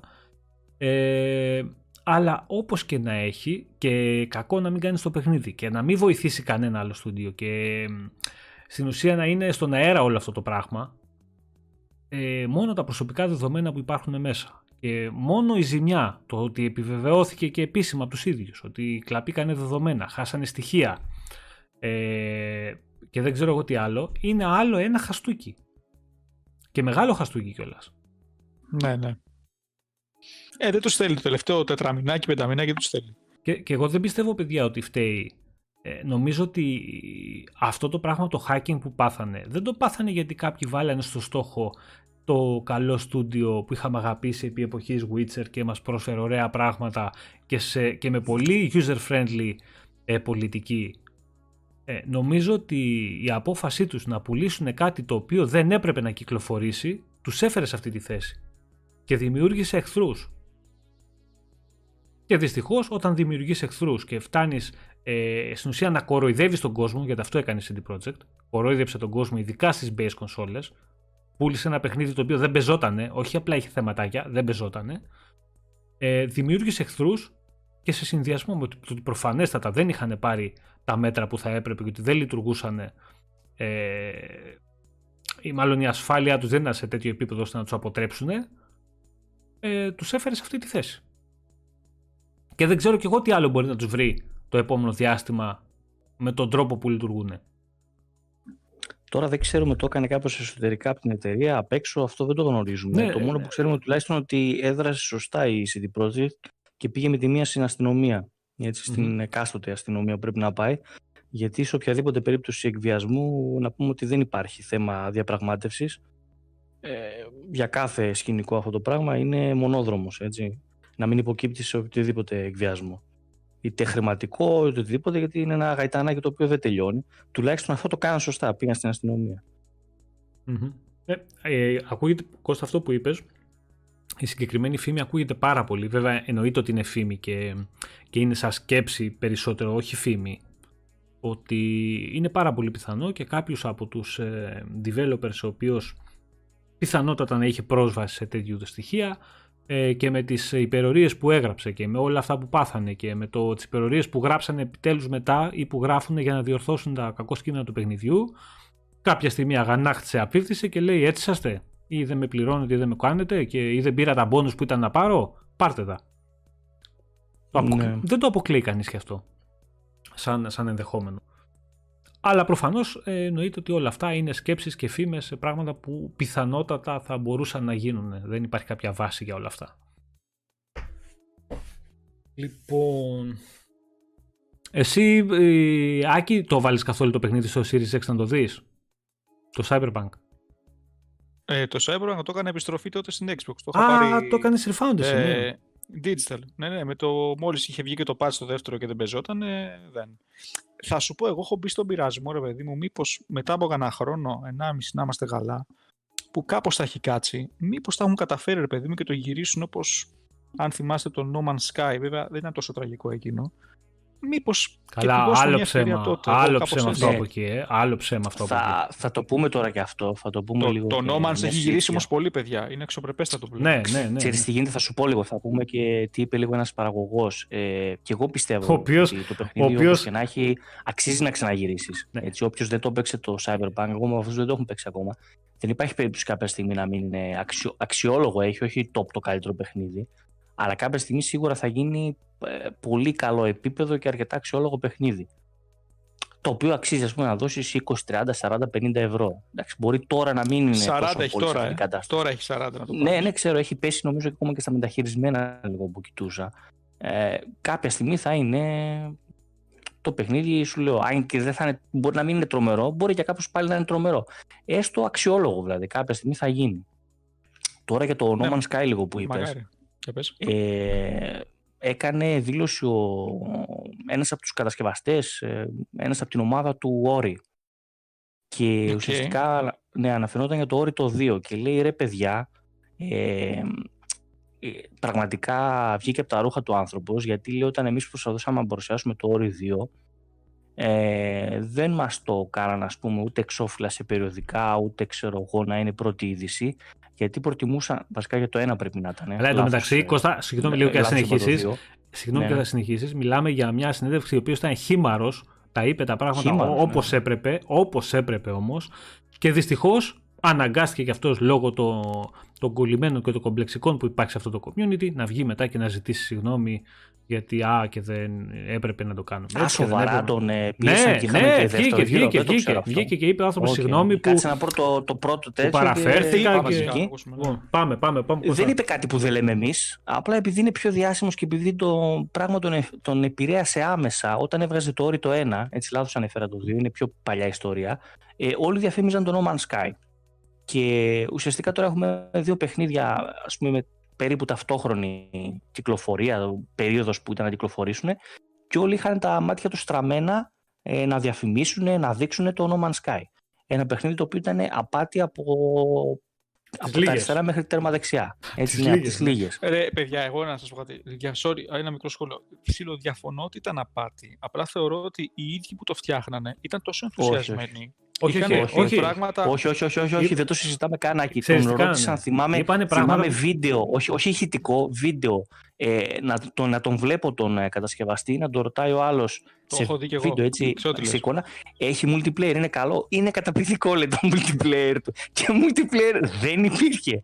Ρε φίλε, Πρόσεξε. εντάξει, αυτό Α, είναι απάτη, Θα, τέλος. θα, σου, θα σου πω τι κάνανε αυτοί όμως. Αυτοί το 90% όσων υποσχέθηκαν στην αρχή τα κάνανε, αλλά μετά από δύο χρόνια. Ε, αυτό είναι. Αυ- Φαντάσου αυτό- και μόνο που λες δύο χρόνια, δεν μιλάμε καν εξάμηνο, ούτε Ξέρεις, οχτάμινο, ξέρεις ούτε τι ένα χρόνο. κολλάω εγώ. Δύο χρόνια, ρε φίλε, μπορεί Ξέρεις- να έχω πεθάνει εγώ. Ξέρεις τι Εγώ γε- που κολλάω Μμμ. στη, στη λέξη απάτη, δηλαδή, εγώ θεωρώ ότι είναι βλακεία. Από βλακεία το κάνανε. Είχαν Όχι, ενθουσιαστεί όχι, όχι. τόσο πολύ Θα σου από πω- τη χαρά όχι, τους. Ξέρεις τι γίνεται. Ξέρεις τι ουσιαστικά γίνεται; δεν έβγαινε. Άκη, ξέρεις τι γίνεται; Είναι ότι ε, πριν, αν δεν το κάνεις με πονηρό σκοπό, πριν κυκλοφορήσει το παιχνίδι σου, πριν ανοίξουν παραγγελίες, προπαραγγελίες, πριν μπεις εξώφυλλα, πριν κάνεις τον εκτό άλλο, λες παιδιά, Δυστυχώς το λανσάρισμα του παιχνιδιού δεν θα μπορέσουν να έχουμε αυτά τα χαρακτηριστικά. Γιατί, γιατί δεν προλαβαίνουμε, γιατί είναι πολύ μεγάλο επίβολο το σχέδιο, δεν θα προλάβουμε, δεν θέλουμε να σας κοροϊδεύουμε. Θα υπάρχουν 5-10 βασικά στοιχεία και όλα τα υπόλοιπα θα προσθεθούν σε βάθος χρόνου. Ε, δεν το κάναν όμως γιατί, γιατί πολύ απλά θα χάνανε το hype που είχε δημιουργηθεί. Αυτό είναι απάτη. Ρε φίλε, μα γι' αυτό έκραζε και αυτός από την ομάδα του Όρη. Λέει: Έχω βγει από τα ρούχα μου γιατί νιώθαμε λέει, ότι κάνουμε μια. Ε, ότι κάναμε υπερδουλειά στο Όρη. Δουλεύαμε υπερορίες. Κάναμε το καλύτερο δυνατό. Και οι άνθρωποι πραγματικά κάνανε το καλύτερο δυνατό στο Όρη. Κάναμε λέει ό,τι μπορούσαμε και δεν παίρναμε λέει καμία αναγνώριση από πουθενά. όχι, Κανείς όχι. δεν ήθελε Και όταν να είπε, μας, α, είπε, είπε μάλιστα χαρακτηριστικά αβαντάρει. ότι κάποια στιγμή ε, μπήκε σε κάποιο εξώφυλλο, ήταν να μπει το όρις σε ένα εξώφυλλο σε ποιο περιοδικό είπε ρε εσύ, Κώστα, γιατί δεν θυμάμαι. Ναι, ναι, ναι, κάτι τέτοιο θυμάμαι. Και τελικά τους είπαν ότι δεν θα μπει το όρις στο εξώφυλλο και θα μπει το No Man's Sky. Και λέει τώρα αυτός ο, ο developer του Ori. Καημένος. ναι, από το Moon Studios λέει, κοίτα να δεις, Μας πείραξε, λέει, αλλά απ' την άλλη καταλαβαίναμε ότι εντάξει, το No Man's Sky είναι ένα πολύ μεγάλο επίβολο Ναι. σχέδιο. Βλέπουν πολύ μπροστά, είναι πολύ online, είναι πολύ μεγάλο Ναι, ναι. project. Έχουν κάνει άνθρωποι τόσα πολλά. Εντάξει, καταλαβαίναμε ότι ήταν καλύτερο παιχνίδι από το δικό μας, πιο γεμάτο και πρέπει να παρουσιαστεί. Όταν κυκλοφόρησε, λέει όμως το Φαντάσου, παιχνίδι, ο άνθρωπος μείναμε με μαλάκες. τηλέφωνο κιόλας, έτσι. Ναι. Και Ναι. είπε, όταν κυκλοφόρησε, μείναμε μαλάκες γιατί είπαμε μας κοροϊδέψανε. Δηλαδή, μας πήρανε τη δόξα τη δική μας και την αναγνώριση που θα παίρναμε μέσα από ένα περιοδικό έτσι, έτσι μεγάλο. ακριβώς, γιατί αυτή η δόξα σε αυτούς αναλογούσε. Έτσι. Ναι, Να δηλαδή πω λίγο σου- κάτι αυτή είναι η διαφορετικό αλήθεια. για, για τη λέξη απάτη. Θα σου πω γιατί εγώ μόνο, στο μόνο που διαφωνώ με αυτά που λέτε είναι για τη λέξη απάτη. Μόνο, Μμμ. μόνος σε αυτό. Μμμ. Σε όλα τα παλιά έχετε δίκιο. Συμφωνώ και μαζί σας. Οκ. Απάτη, για παράδειγμα, για μένα ήταν ότι το Cyberpunk και κακό να φαινόταν και άσχημο, δεν έπαιζε. Οι άλλοι που λέμε, αυτό το λίγο από αυτά που είχαν πει, έπαιζε. Δηλαδή, μια εταιρεία έδωσε κάτι το οποίο ενώ έλεγε παιδιά, πάρ' το από μένα, θα έχει αυτά τα χαρακτηριστικά, είχε λιγότερα. Οι άλλοι σου λέγανε θα έχει αυτά τα χαρακτηριστικά και το βάζες και δεν λειτουργούσε. Δηλαδή, το ένα είναι ξέρεις τον DOA που λέμε, δεν τον arrival τελείως. Δηλαδή, αυτή είναι η διαφορά. Εκεί μόνο κολλάω στη λέξη απάτη. Αυτό είναι μόνο. που- Εντάξει, με- κοίτα να δεις και απ' την άλλη όμως, ε, ρε Σιάκη, όταν εγώ πάω και πληρώσω ένα παιχνίδι day one, γιατί με το να δημιουργείς hype και να το μεγαλώνεις τόσο πολύ και να το φτάνεις σε αυτά τα επίπεδα, ε, αποσκοπείς στο να πάρεις day one όσα περισσότερα χρήματα μπορείς. Γιατί προφανότα, προφανέστατα όταν κάτι κυκλοφορήσει και είναι ελλειπές ή είναι μισό ή δεν λειτουργεί όπως το έχεις παρουσιάσει, θα φανεί. Δεν μπορείς να κοροϊδεύεις τον κόσμο Ε, σίγουρα, SAE. σίγουρα. Ωραία, άρα για να μην το αναφέρεις πριν, αποσκοπείς στο να πάρεις όσα περισσότερα χρήματα Ναι. μπορείς ή από pre-orders ή day one από Είναι- άτομα τα οποία δεν θα είναι το έχουν παίξει. πονηράδα. Είναι πονηράδα Είναι- ήταν και αν θέλαν να ήταν αλλιώς θα ήταν early access. Και θα Άκου βγει σε να δεις. PC, θα ήταν early access. Όταν Και εγώ, θα τελειώνει η υπόθεση. όταν εγώ δεν παίρνω day one αυτά που μου έχουν παρουσιάσει ότι θα πάρω και μου λένε θα τα πάρεις σε ένα ή σε δύο χρόνια, αλλά εγώ έχω πληρώσει τώρα όλο το ποσό, εγώ το λέω απαταιωνιά. Όπως είναι και στην Πάντως- περίπτωση του Cyberpunk. Γιατί και το Cyberpunk, Να πω σε, κάτι άλλο. άκου να δεις, Άκη, το Cyberpunk, σε ένα χρόνο ενάμιση μπορεί να φτιαχτεί και να παίζεται μια χαρά. Που πάρα πολλοί ακόμα και τώρα τους έχει κάτσει έτσι το παιχνίδι και το έχουν παίξει και το έχουν Ναι, αλλά δεν ευχαριστηθεί. θα, δεν θα παίζει δεν θα παίζει σε κανένα PlayStation 4 και Xbox. Α, η τεράστια διαφορά. Ναι, μπορεί Δεν να υπάρχει παίζει. περίπτωση. Μα εδώ υπάρχουν άτομα Ναι, που δεν το έχουν νομίζω. παίξει στο PS4 και στο One και λένε και, και, και, Ε, και το υποστη- παίξανε πραγματικά. το παίξανε, ναι, και υποστηρίζανε και την εταιρεία. Α, καλό Ναι, είναι, ναι. έχει θεματάκια. Φίλε, εγώ- Έχει- ε, ρε, εσύ, θέματα, εγώ θυμάμαι, υπή- Υπήρχαν άτομα που λέγανε Εντάξει, εγώ το έπαιξα και στο απλό το One, το ευχαριστήθηκα. Είχε κάτι θεματάκια, αλλά εντάξει, δεν πειράζει. Βρε, εγώ ακόμα θυμάμαι. Ναι, εκείνο το συγκεκριμένα, ascensor άμα που μου θες κόλλησε από την έρευνα, κονσόλα. κάπου το Δεν υπάρχει. 30% σε όρο λίγο του Xbox το έχουν τερματίσει, νομίζω και κάπου το 25% των κατόχων του PlayStation, ε, αυτό, από αυτούς που το αγόρασαν, και κάπου το 25% το έχουν τερματίσει από τους κατόχους του PlayStation.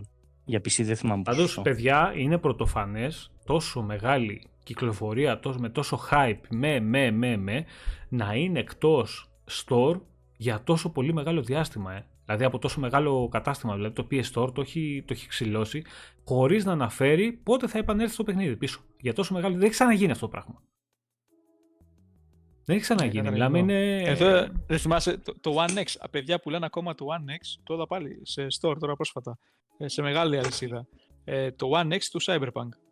Δηλαδή Ναι, να με την πληρώσεις έκδοση, 400 τόσα να πάρεις το One X που είναι όμορφο, που είναι ομολογουμένως όμορφο, και να μην μπορείς να παίξεις. Ή να δώσεις και 220 για τη συλλεκτική, που και αυτή είναι πάρα πολύ ωραία. Εγώ παιδιά ψινόμουν. Δηλαδή το σκεφτόμουν σοβαρά. Γιατί μου άρεσε πολύ το θέμα. Ε, αλλά όπως αποδείχθηκε, πεταμένα λεφτά. Το θέμα είναι εξής, τι, να, να αναγνωρίζονται και αυτοί που κάνουν πραγματικά σκληρή δουλειά και λένε πραγματικά για το πώς είναι το παιχνίδι τους. Α, εκεί έσκασε τώρα κι αυτός από το όρι και πραγματικά είχε τα χίλια δίκια. Και απορώ πάνω που λες ότι πάλι βγήκαν να τον κράξουν αυτόν. Δηλαδή τι politically correct δεν ήταν αυτός, τι έγινε. Ναι, στην ότι ουσία. όχι, ο άνθρωπος βγήκε και ζήτησε. Προφανώς δεν βγήκε μόνος του. Κάποιοι θα του είπαν ότι ξέρεις τι, δεν είναι σωστό και fair play να κατηγορείς άλλους developers και άλλα studio για τον τρόπο που λειτουργούν κτλ. Και, και βγήκε ο άνθρωπος και είπε: Εντάξει, ξέφυγα λίγο, είπα τα πράγματα λίγο πιο. με ξέρεις, περισσότερο ρε παιδί μου. Ένταση έτσι από ό,τι θα έπρεπε να δώσω και. και, και, και, και εντάξει. Ότι... Με το γάντι δηλαδή να βγει την επόμενη Ναι. φορά. Ναι, μα, μα να σου πω Οκ. κάτι. Η αλήθεια είναι έτσι όπως την παρουσίασες εξ αρχής. Για ποιο λόγο βγαίνεις και ζητάς τα ρέστα; Αφού αυτή είναι η αλήθεια. Εδώ άλλο σου λέει ότι εμένα με ψέματα μου έκλεψες τη δόξα που άξιζα να πάρω. Γιατί όταν ένα μικρό indie studio είναι υποψήφιο να μπει εξώφυλλο σε ένα περιοδικό που κυκλοφόρησε όλη την Ευρώπη σχεδόν, ε, εσύ με τα ψέματά σου μου, με έκλεψες σε μένα. Δηλαδή μου αφαίρεσες κέρδος, μου αφαίρεσες αναγνωρισιμότητα, μου αφαίρεσες το ένα το άλλο. Ε, δεν θα έχει πικρία και ο άλλος. Δηλαδή και μετά αυτό, όταν βλέπει ότι εγώ ε, σαν ε, developer με τα ψέματα και με, τη, με τις κοροϊδίες ε, πάω μπροστά ε, δεν θα αρχίσουν μετά και θα το κάνουν και οι υπόλοιποι. Δεν θα το κάνουν όλο και περισσότερα studios από τη στιγμή που βλέπουν ότι κανένα αντίκτυπο δεν έχουν, δεν τους λέει κανείς κουβέντα, ε, δεν τους μειώνει κανείς, δεν τους βγάζει σέντρα κανείς. Άρα τι γίνεται, και, βουρ, πάμε ναι, όλοι ψέματα. Και, και μια εποχή που δεν υπάρχει το Game Pass και εκεί πέρα οι εταιρείες ε, δεν έχουν κάνει συμφωνία να έχουν πάρει λεφτά π.χ. από την αρχή που παίζουν την εταιρεία τους κοροναγράμματα συνήθως. Ναι, ναι, ναι, ναι. Έτσι δεν είναι πάντα εύκολα τα πράγματα. Εντάξει, πάντως το όρι αναγνωρίστηκε έτσι είναι πλέον αναγνωρισμένη η προσπάθειά τους. Δηλαδή, ναι. στο τέλος, στο τέλος, ναι, ο ικανός και ο καλός θα τα αμείβεται. Ναι, απλά δεν ξέρεις, Άκη, ε, πόσο παραπάνω θα μπορεί. Η ζωή δυστυχώς έτσι είναι. Δεν, είναι πάντα, δεν υπάρχει πάντα καλό τέλος. Ναι, Κώστα, αλλά ε, το Ori ε, αναγνωρίστηκε, μπήκε και στο Game Pass, είχε και ένα μεγάλο κοινό, βγήκε στο Switch και πούλησε πάρα πολύ καλά και εκεί. Αλλά δεν μπορεί να μου πει εμένα κανείς ότι δεν θα είχε πάει πολύ καλύτερα από ό,τι πήγε αν είχε και μια έξτρα προώθηση από περιοδικά και από άλλα μέσα κτλ. κτλ που μπορεί να την έχασε για διάφορους λόγους. Ε, εντάξει, όλα μέσα είναι. Όλα μέσα είναι αυτά. Πάντως εγώ αν ήμουν developer και μου είχαν κλέψει ε, λεφτά, ε, δόξα, συσσαγωγικά, αναγνωρισιμότητα και όλα τα υπόλοιπα, με ψέματα, ε, μπορεί να έλεγα και χειρότερα από ό,τι είπε ο συγκεκριμένο. Εντάξει. Θα ήσουν να καταπέλτησε εσύ, δεν θα ήσουν να... Εντάξει, ρε φίλε. Ε, και, γι' αυτό μετά δεν θα βλέπεις στον ήλιο μοίρα. Ε, αυτό. Για, για τον ίδιο λόγο που δεν βλέπουμε και τώρα. Ε, ναι.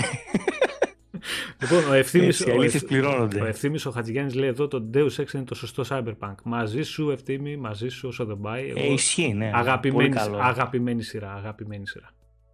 Ακόμα και το Mankind Divided που έχει θαυτεί από τον τύπο και τους περισσότερους, παίχτε το, ε, είναι αξιοπρεπέστατο παιχνίδι.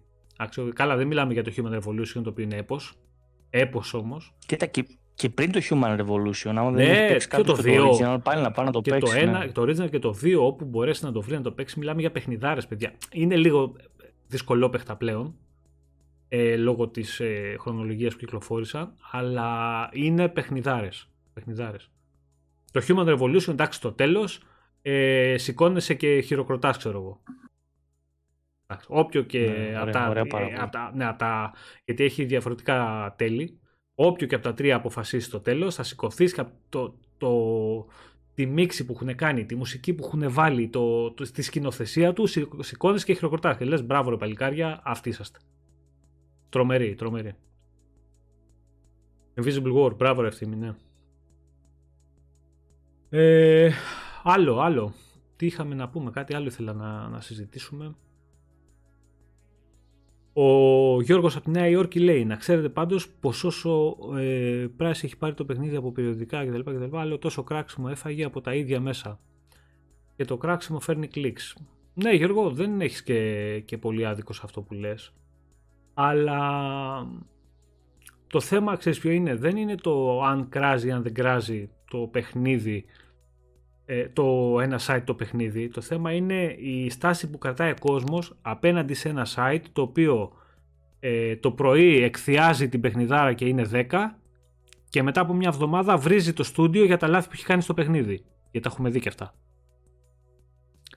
Ε, εκεί είναι το τραγικό. Και ο κόσμος από κάτω χειροκροτεί και βαράει παλαμάκια και λέει μπράβο φοβεροί συντάχτες και και φίλοι μου που γράφετε τα πράγματα καταπληκτικά. Έχουμε βαθμολογήσει το παιχνίδι στο Θεό, αλλά μετά όλα τα υπόλοιπα που κάνει το στούντιο είναι λάθος. Τώρα, πώς γίνεται ένα στούντιο που έχει κάνει τα πάντα λάθος, να έχει βγάλει μια παιχνιδάρα που αξίζει για 10. Ε, εντάξει. Εγώ δεν μπορώ να το καταλάβω. Συγγνώμη.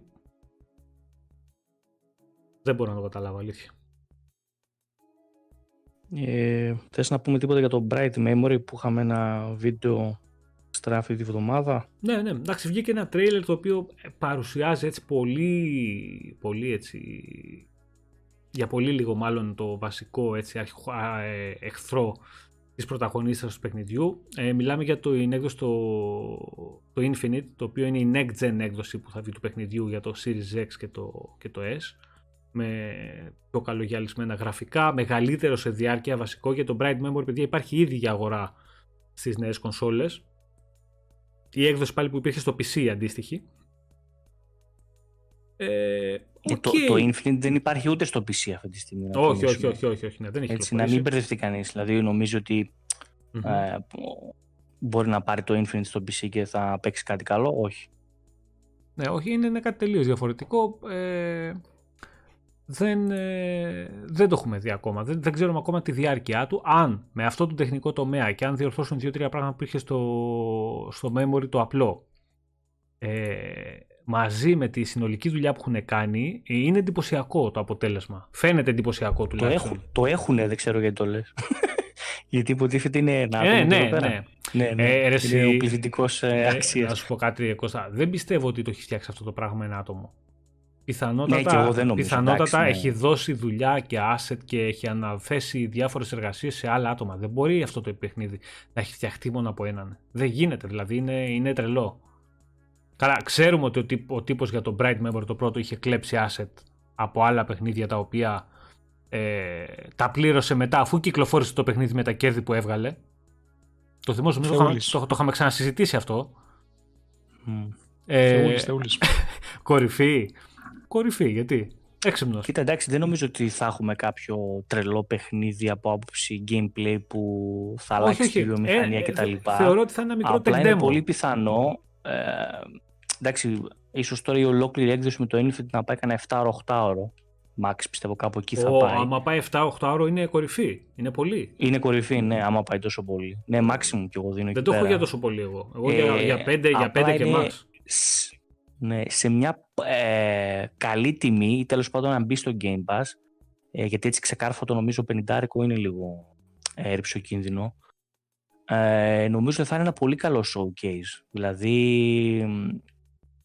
να δείξει κάποια έτσι ωραία στοιχεία με εφέ, με τις βροχές και αυτά, με τα Μπράβο, physics, θα, θα ε, μπορεί, κάποια ωραία πραγματάκια. Επειδή είναι πιο ελαφρύ ναι. γενικότερα παιχνίδι και η μηχανή, το οποίο έχουν πει είναι πιο ελαφριά, θα μπορεί να κάνει μεγαλύτερη χρήση του ray tracing και να δείξει πιο εντυπωσιακούς φωτισμούς, πιο εντυπωσιακές αντανακλάσει. Ναι, δεν είναι και open world, είναι ναι, ψηλογραμμικό ναι, ναι, ναι, Πολύ γραμμικό είναι, όχι ψηλό, πολύ γραμμικό. Ε, Μπορεί να γίνει ένα εντυπωσιακό μικρό tech demo για, το, για την κονσόλα. Βέβαια θα βγει το παιχνίδι να ξέρετε ότι είναι, έχει time exclusivity, θα βγει και για το PS5, θα γίνει port. Το έχει δηλώσει ο ίδιος ο developer ε, μέσω Twitter ότι το port για το PS5 θα, θα βγει μετά την κυκλοφορία του παιχνιδιού σε Series X. Το έχει πει ο ίδιος επίσημα. Τώρα, βέβαια, ε, το κατά πόσο θα το στηρίξει αυτό και το κατά πόσο θα το κάνει, ε, δεν ξέρουμε. Αλλά, αυτός στιγμή... μπορεί να κουραστεί και να μην ναι, ξανασχοληθεί Αλλά από τη, στιγμή που το έχει, από τη στιγμή που το έχει αναφέρει, ε, δεδομένο είναι ότι το παιχνίδι έχει, είναι time exclusive για το Xbox. Όπως και να έχει, πιστεύω ότι θα είναι ένα μικρό tech demo για τις κονσόλες, για την κονσόλα, πάρτε το όπως θέλετε, που θα κυκλοφορήσει και μέχρι εκεί. Δεν θα είναι κάτι καταπληκτικό ιδιαίτερο. Δεν φαίνεται να είναι κάτι καταπληκτικό. Δηλαδή, ας πούμε και το Bright Memory, αν το δείτε trailer, αν δείτε στιγμές έτσι μονταρισμένες, φαίνεται να σου πέφτει το σαγόνι κάτω. Το που υπάρχει τώρα. Ε, το παιχνίδι όμως εντάξει, δεν αντικατοπτρίζει κάτι τέτοιο. Είναι κάτι τελείως διαφορετικό. Όπως και να έχει, ε, θα το δούμε. Ε, αυτό όμως Κώστα που δεν έχει να δούμε κάτι και να περιμένουμε και που φαίνεται ότι πάει τρένο για άλλη μια φορά είναι το Minecraft Dungeons το οποίο έφτασε σε όλες τις πλατφόρμες που κυκλοφορεί. Εντάξει μιλάμε για PC, Xbox, PlayStation και Switch. Έφτασε τους 10 εκατομμύρια παίχτες. Τι γίνεται αυτή η Mojang ό,τι πιάνει ρε φίλε γίνεται, γίνεται χρυσάφι. Έχει βρει και αυτή τη χρυσή τομή μου φαίνεται 10 εκατομμύρια, εντάξει, είναι με τεράστιο νούμερο. Έλα, να ακούγομαι. Ε, ναι. Νομίζω είναι επιτυχημένη συνταγή γιατί και η φάση του Diablo style από πάνω του τέριαζε μια χαρά του παιχνιδιού. Mm-hmm. Κάναν και καλή δουλειά αυτή δηλαδή. Ε, Επίσης παίζει πολύ καλά όπου και να το παίξεις. Δηλαδή, εντάξει, λίγο στο PC στην αρχή νομίζω μέχρι να φτιάξουν κάποια πραγματάκια. Ε, αυτή τη στιγμή και οι κάτοχοι του Switch είναι μια χαρά χαρούμενοι για αυτή. Έχει και crossplay. Ναι, ναι, ναι, ναι. τον κόσμο από εδώ και από εκεί. Ε, Η άλλη όχθη το έχει στο Game Pass, π.χ. PC και Xbox μια χαρά, όλα καλά. Ε, δίνουν και το τρενταρικάκι στο PlayStation για να το πάρουν, οπότε όλοι είναι εξής ικανοποιημένοι ρε παιδάκι μου. Πάει πολύ καλά το παιχνίδι. Και είναι Βέβαια, μετά έχουμε και... Έλα, έλα, Ναι. Κώστα, συνέχισε, συνέχισε, συνέχισε. Όχι, λέω, μετά έχουμε και την άλλη την τρέλα με το Grand Theft Auto που δεν ξέρεις, δεν σταματάει ποτέ. Έχει πάει κάπου στα 150 εκατομμύρια νομίζω Ναι, ναι, που ναι. πηγαίνει. Εντάξει, έχει τρέλα βοηθήσει, που παιδιά, έχει βοηθήσει πάρα πολύ ε, και το stream που κάνουν πλέον πάρα πολύ από τα PC ε, στο, στο RP mode που υπάρχει, στο roleplay mode που υπάρχει στα, στα PC και ε, έχει γίνει πάρα πολύ δημοφιλές και υπάρχουν κόσμος που απλά το βλέπει τώρα το παιχνίδι και λέει όχι να το πάρω να το παίξω και αυτό γιατί ξέρεις ότι ένα παιχνίδι το οποίο είναι καλό και διαφημίζεται ό, για όσα χρόνια διαφημίζεται για τόσα χρόνια θα πουλάει. Δηλαδή η αγορά είναι τεράστια πλέον και δεν μου πεις ότι το GTA έχει πουλήσει πόσα.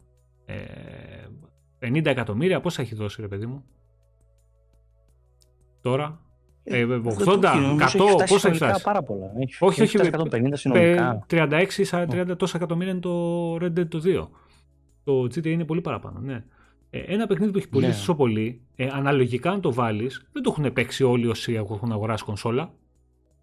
Άρα, όσο το βλέπει κόσμος και όσο διαφημίζεται, πάντα θα υπάρχει κάποιος που θα πάει να το αγοράσει λόγω του αυτού που θα έχει δει.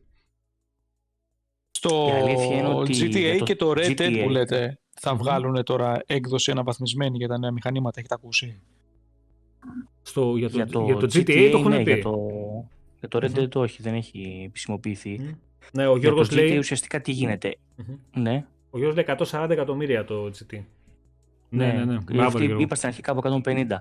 Ε, γιατί συμβαίνει αυτό, Γιατί δεν βγαίνει και κάποιο άλλου τύπου σαν το GTA παιχνίδι, δηλαδή είτε η συνέχεια του, ε, ούτε κάτι που να το αγγίζει έτσι σε ρεαλιστικό Ρε, επίπεδο παιδιά, και όταν- να κάνει το ίδιο πράγμα. Ρε Κώστα, όταν πουλάει όμως αυτό το παιχνίδι συνέχεια κάθε χρόνο περισσότερα από τον προηγούμενο, για ποιο λόγο η Rockstar και η κάθε Rockstar να βιαστεί να βγάλει ένα τίτλο Ναι, το κοίτα, οποίο η θα είναι Rockstar σίγουρα δεν ημιτελές. θα βιαστεί, Μπράβο. αλλά από τη στιγμή που δεν το αντιμετωπίζει και κάποια άλλη εταιρεία, δηλαδή να κάνει ένα κλόνο του και να το κάνει καλύτερο, δεν σου λέω ότι μπορεί να κάνει κάποιος κάτι καλύτερο, Ναι, αλλά είναι λέω δύσκολο, είναι δεν πολύ έχει καλό. συναγωνιστεί κάποιο ναι. παιχνίδι που να είναι open world σε ρεαλιστικό επίπεδο τύπου ε, Αμερική και τα λοιπά και να κάνει αυτά τα πράγματα.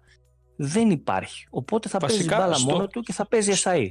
Στο μόνο που υπολείπεται αυτό αυτή τη στιγμή πλέον είναι απλά ότι έχει λίγο πιο παλιά μηχανή γραφικών. Αυτό τίποτα άλλο. Κατά τα άλλα είναι θεωρώ άψογο. Ναι, Μα τα καλά, πιο εντάξει, ρεαλιστικά ειδ- πράγματα. ειδικά παιδιά με τα mode, που, καλά το online δεν το συζητάμε που γίνεται πανικός, αλλά το mode, τα, οι modes που μπαίνουν στο PC και τα λοιπά, το κάνουν το παιχνίδι μαγευτικό, δηλαδή όποιος το δει, ε, έχει κάτι βιντεάκια στο YouTube που χαζεύεις, χαζεύεις δηλαδή με αυτά που έχουν φτιάξει μέσα, νομίζω ότι βλέπεις, ε, ξέρω εγώ, ταινία. Απίστευτο. Κοίτα, για μένα εκεί που η Rockstar έδωσε τον καλύτερο της αυτό ήταν το Red Dead το 2. Δηλαδή από τα πιο όμορφα πράγματα που έχω παίξει ποτέ. Πανέμορφο. Ναι, ναι, ναι. Μακάρι Το- να τα αυτό- βγάλουν remaster, παιδιά. Αυτό, αλήθεια. παιδιά, το Red Dead, ε, γιατί να βιαστούν να κάνουν οτιδήποτε. Κάποια στιγμή, αν μπορούν, θα ξεκλειδώσουν το frame rate, θα πάει προς τα 60 στις νέες κονσόλες και τελείωσε. Δεν χρειάζεται να κάνουν κάτι άλλο. Το παιχνίδι είναι αριστούργημα Ε, έτσι κι όχι, αλλιώς. και, και λίγο τα μοντέλα Κοίτα, που ε, να πάντως- κάνουν. Ναι, είναι λογικό να μην πουλάει το Red Dead παραπάνω από το GTA, έτσι. Δηλαδή, όσοι και να έχουν κάποιοι μια αγάπη για την άγρια δύση, ε, ο κόσμος Ναι, θα το πάει με θέμα. την ε, hip hop κουλτούρα. Αυτό πουλάει. Εντάξει, αυτό δεν γίνεται να αλλάξει με τίποτα. Σωστό. και όχι μόνο καλύτερο αυτό. να είναι το GTA. Δεν έχει online 100 φορές αυτό. καλύτερο να είναι. Το Red Dead Ε, Online ό,τι δεν και να είναι είναι. Και αστυνό, καλύτερο ρε. online να είχε, δεν, ε, δεν ξεπερνιέται. Το Red Dead, παιδιά, το online είναι πιο δύσκολο, είναι, είναι πιο αργό παιχνίδι, είναι για άλλη φιλοσοφία. Έχει μάλλον άλλη φιλοσοφία και είναι για άλλου τύπου παικτών. Δεν είναι για αυτό που θέλει να μπει μέσα ε, να πάει να κάνει το χαβαλέ του άλλου είδους χαβαλέ. Είναι, είναι διαφορετική φιλοσοφία. Δεν είναι παιχνίδι που είναι Ναι, για αλήθεια όλους. είναι, δεν μπορείς να κάνεις τόσο χαβαλέ Δηλαδή, όπως το δεν, GTA. εγώ Ναι. δεν, ξε- δεν ξέρω άτομα πολλά. Υπάρχουν και ξέρω κανένα δύο. Τρία μάλλον. που, που, που να παίζουν ταυτόχρονα online GTA και ταυτόχρονα online και Red Dead.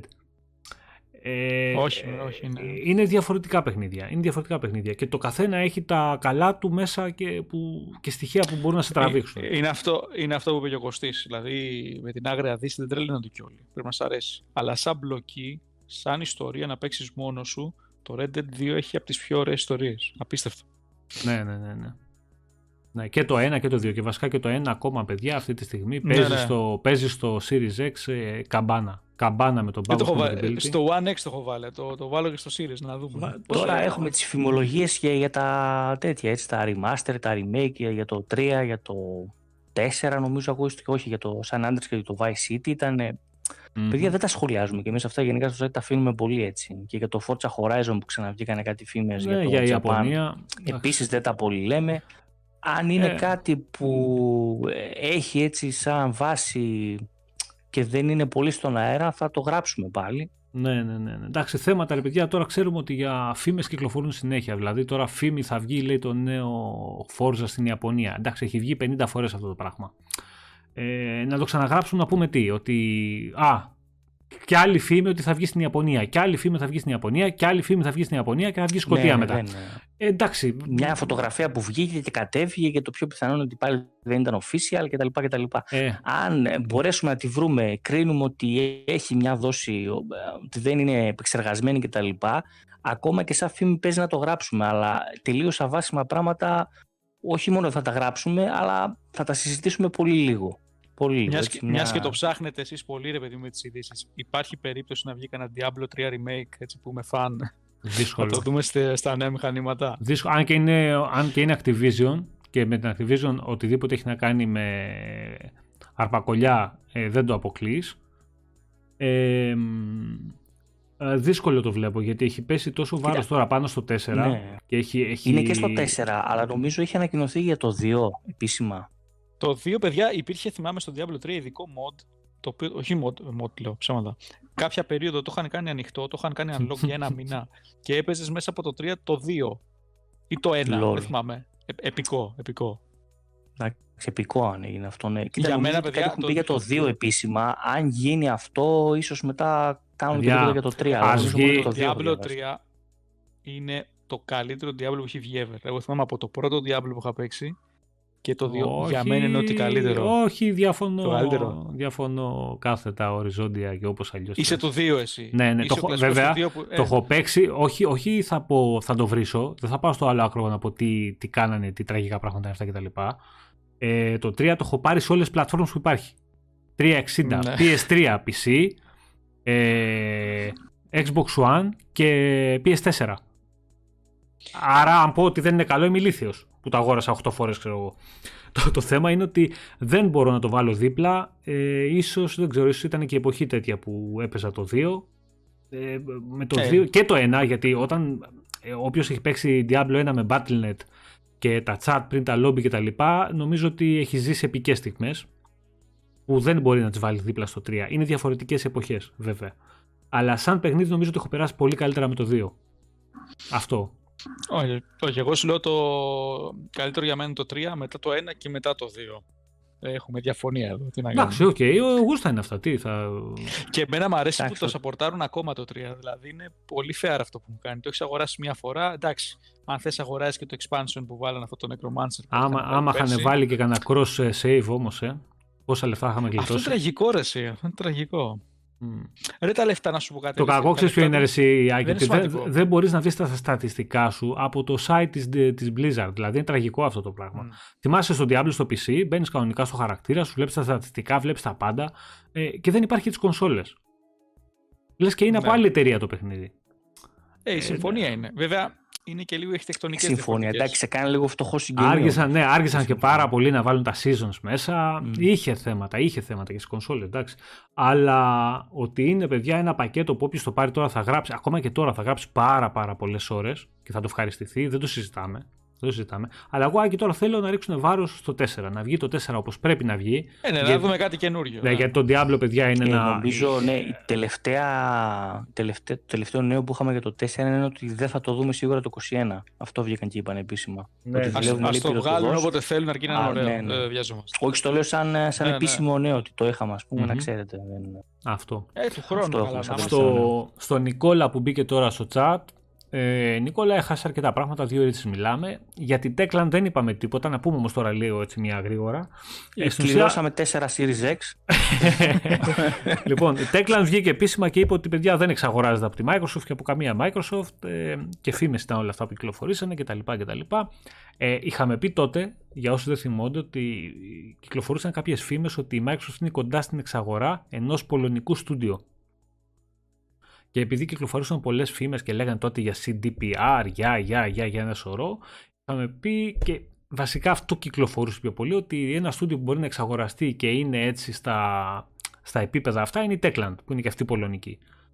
Ε, τελικά, όπως καταλάβατε, δεν ισχύει τίποτα από όλα αυτά και κανένα στούντιο πολωνικός δεν θα εξαγοραστεί και μείναμε στις φήμες Κοίτα, για την, ε, αυτή την εταιρεία που έκανε το Ukulele είχε ακουστεί, την Play, Playtonic, πώς λεγόταν. Τελικά τίποτα και από εκεί δεν έχουμε. Μια αλλαγή στην ονομασία είχαν και μια συνεργασία με παιδιά, είναι, άλλους. είναι και πάρα πολλά ναι. πράγματα. Είναι και πάρα πολλά πράγματα που μπορεί να είσαι στη διαδικασία ξέρω εγώ, συζήτησης για το πώς και το αν και το γιατί ε, σε μια εξαγορά και τελικά να μην ευδοκιμήσει και να, μείνουν, να μην προχωρήσει καθόλου, να μην ξανακουστεί ποτέ τίποτα. Μπορεί να υπάρχουν όντως αυτά τα σάμπακα από πίσω, να είναι πραγματικές ιστορίες που απλά δεν ευδοκίμησαν και μείναν στα χαρτιά. Δεν μπορείς να το ξέρεις ποτέ. Αλλά και πάλι δεν μπορείς να τα γράφεις και να τα αναφέρεις από εδώ και από εκεί, γιατί πολύ απλά δεν είσαι ποτέ σίγουρος. Και δεν υπάρχει και καμία βάση. Βγήκε κάποιος και το είπε. Ok, okay, βγαίνω κι εγώ και λέω ότι μιλάει τώρα με τη Rockstar για εξαγορά η Microsoft. Ε, και, το, κακό ποιο, το, κακό, το, το, κακό ποιο είναι, ότι αν, ότι αν βγουν πέντε και το πούνε αυτό, το γράψει ένας, ε, όποιος και να το γράψει, έχει βάση δεν έχει, κάποιοι θα βρεθούν, θα το τσιμπήσουν και θα το αναπαράγουν ε, και θα κάνει τον κύκλο του. Ε, από τον κύκλο που θα κάνει θα μείνουν και 15, 20, 100, 200 άτομα τα οποία θα λένε πω, πω πάμε μόρι Microsoft να πάρουμε τη Rockstar ξέρω εγώ. Ναι, πάμε ναι, να πάρουμε την πόλη. Ναι, ναι, Έχει ναι. γίνει και ένας χαμός στο Twitter με το Final Fantasy το, το 7 το remake πάλι γιατί ε, άκου τώρα να δεις πάλι μπέρδεμα. Ε, εγώ λίγο τα Twitter κοίταξα για να βγάλω άκρη γιατί από εκεί πέρα ξεκίνησε. Ε, ουσιαστικά πρώτα έστειλε ένα Twitter ε, ο λογαριασμός του Xbox Game Pass στην ε, Square. Ε, κάτι τους είπε για τα επεισόδια, νομίζω κάτι τέτοιο, πώς θα βγούνε, κάπως έτσι ήταν η ερώτηση. Λίγο τυπική καζούρα ήτανε.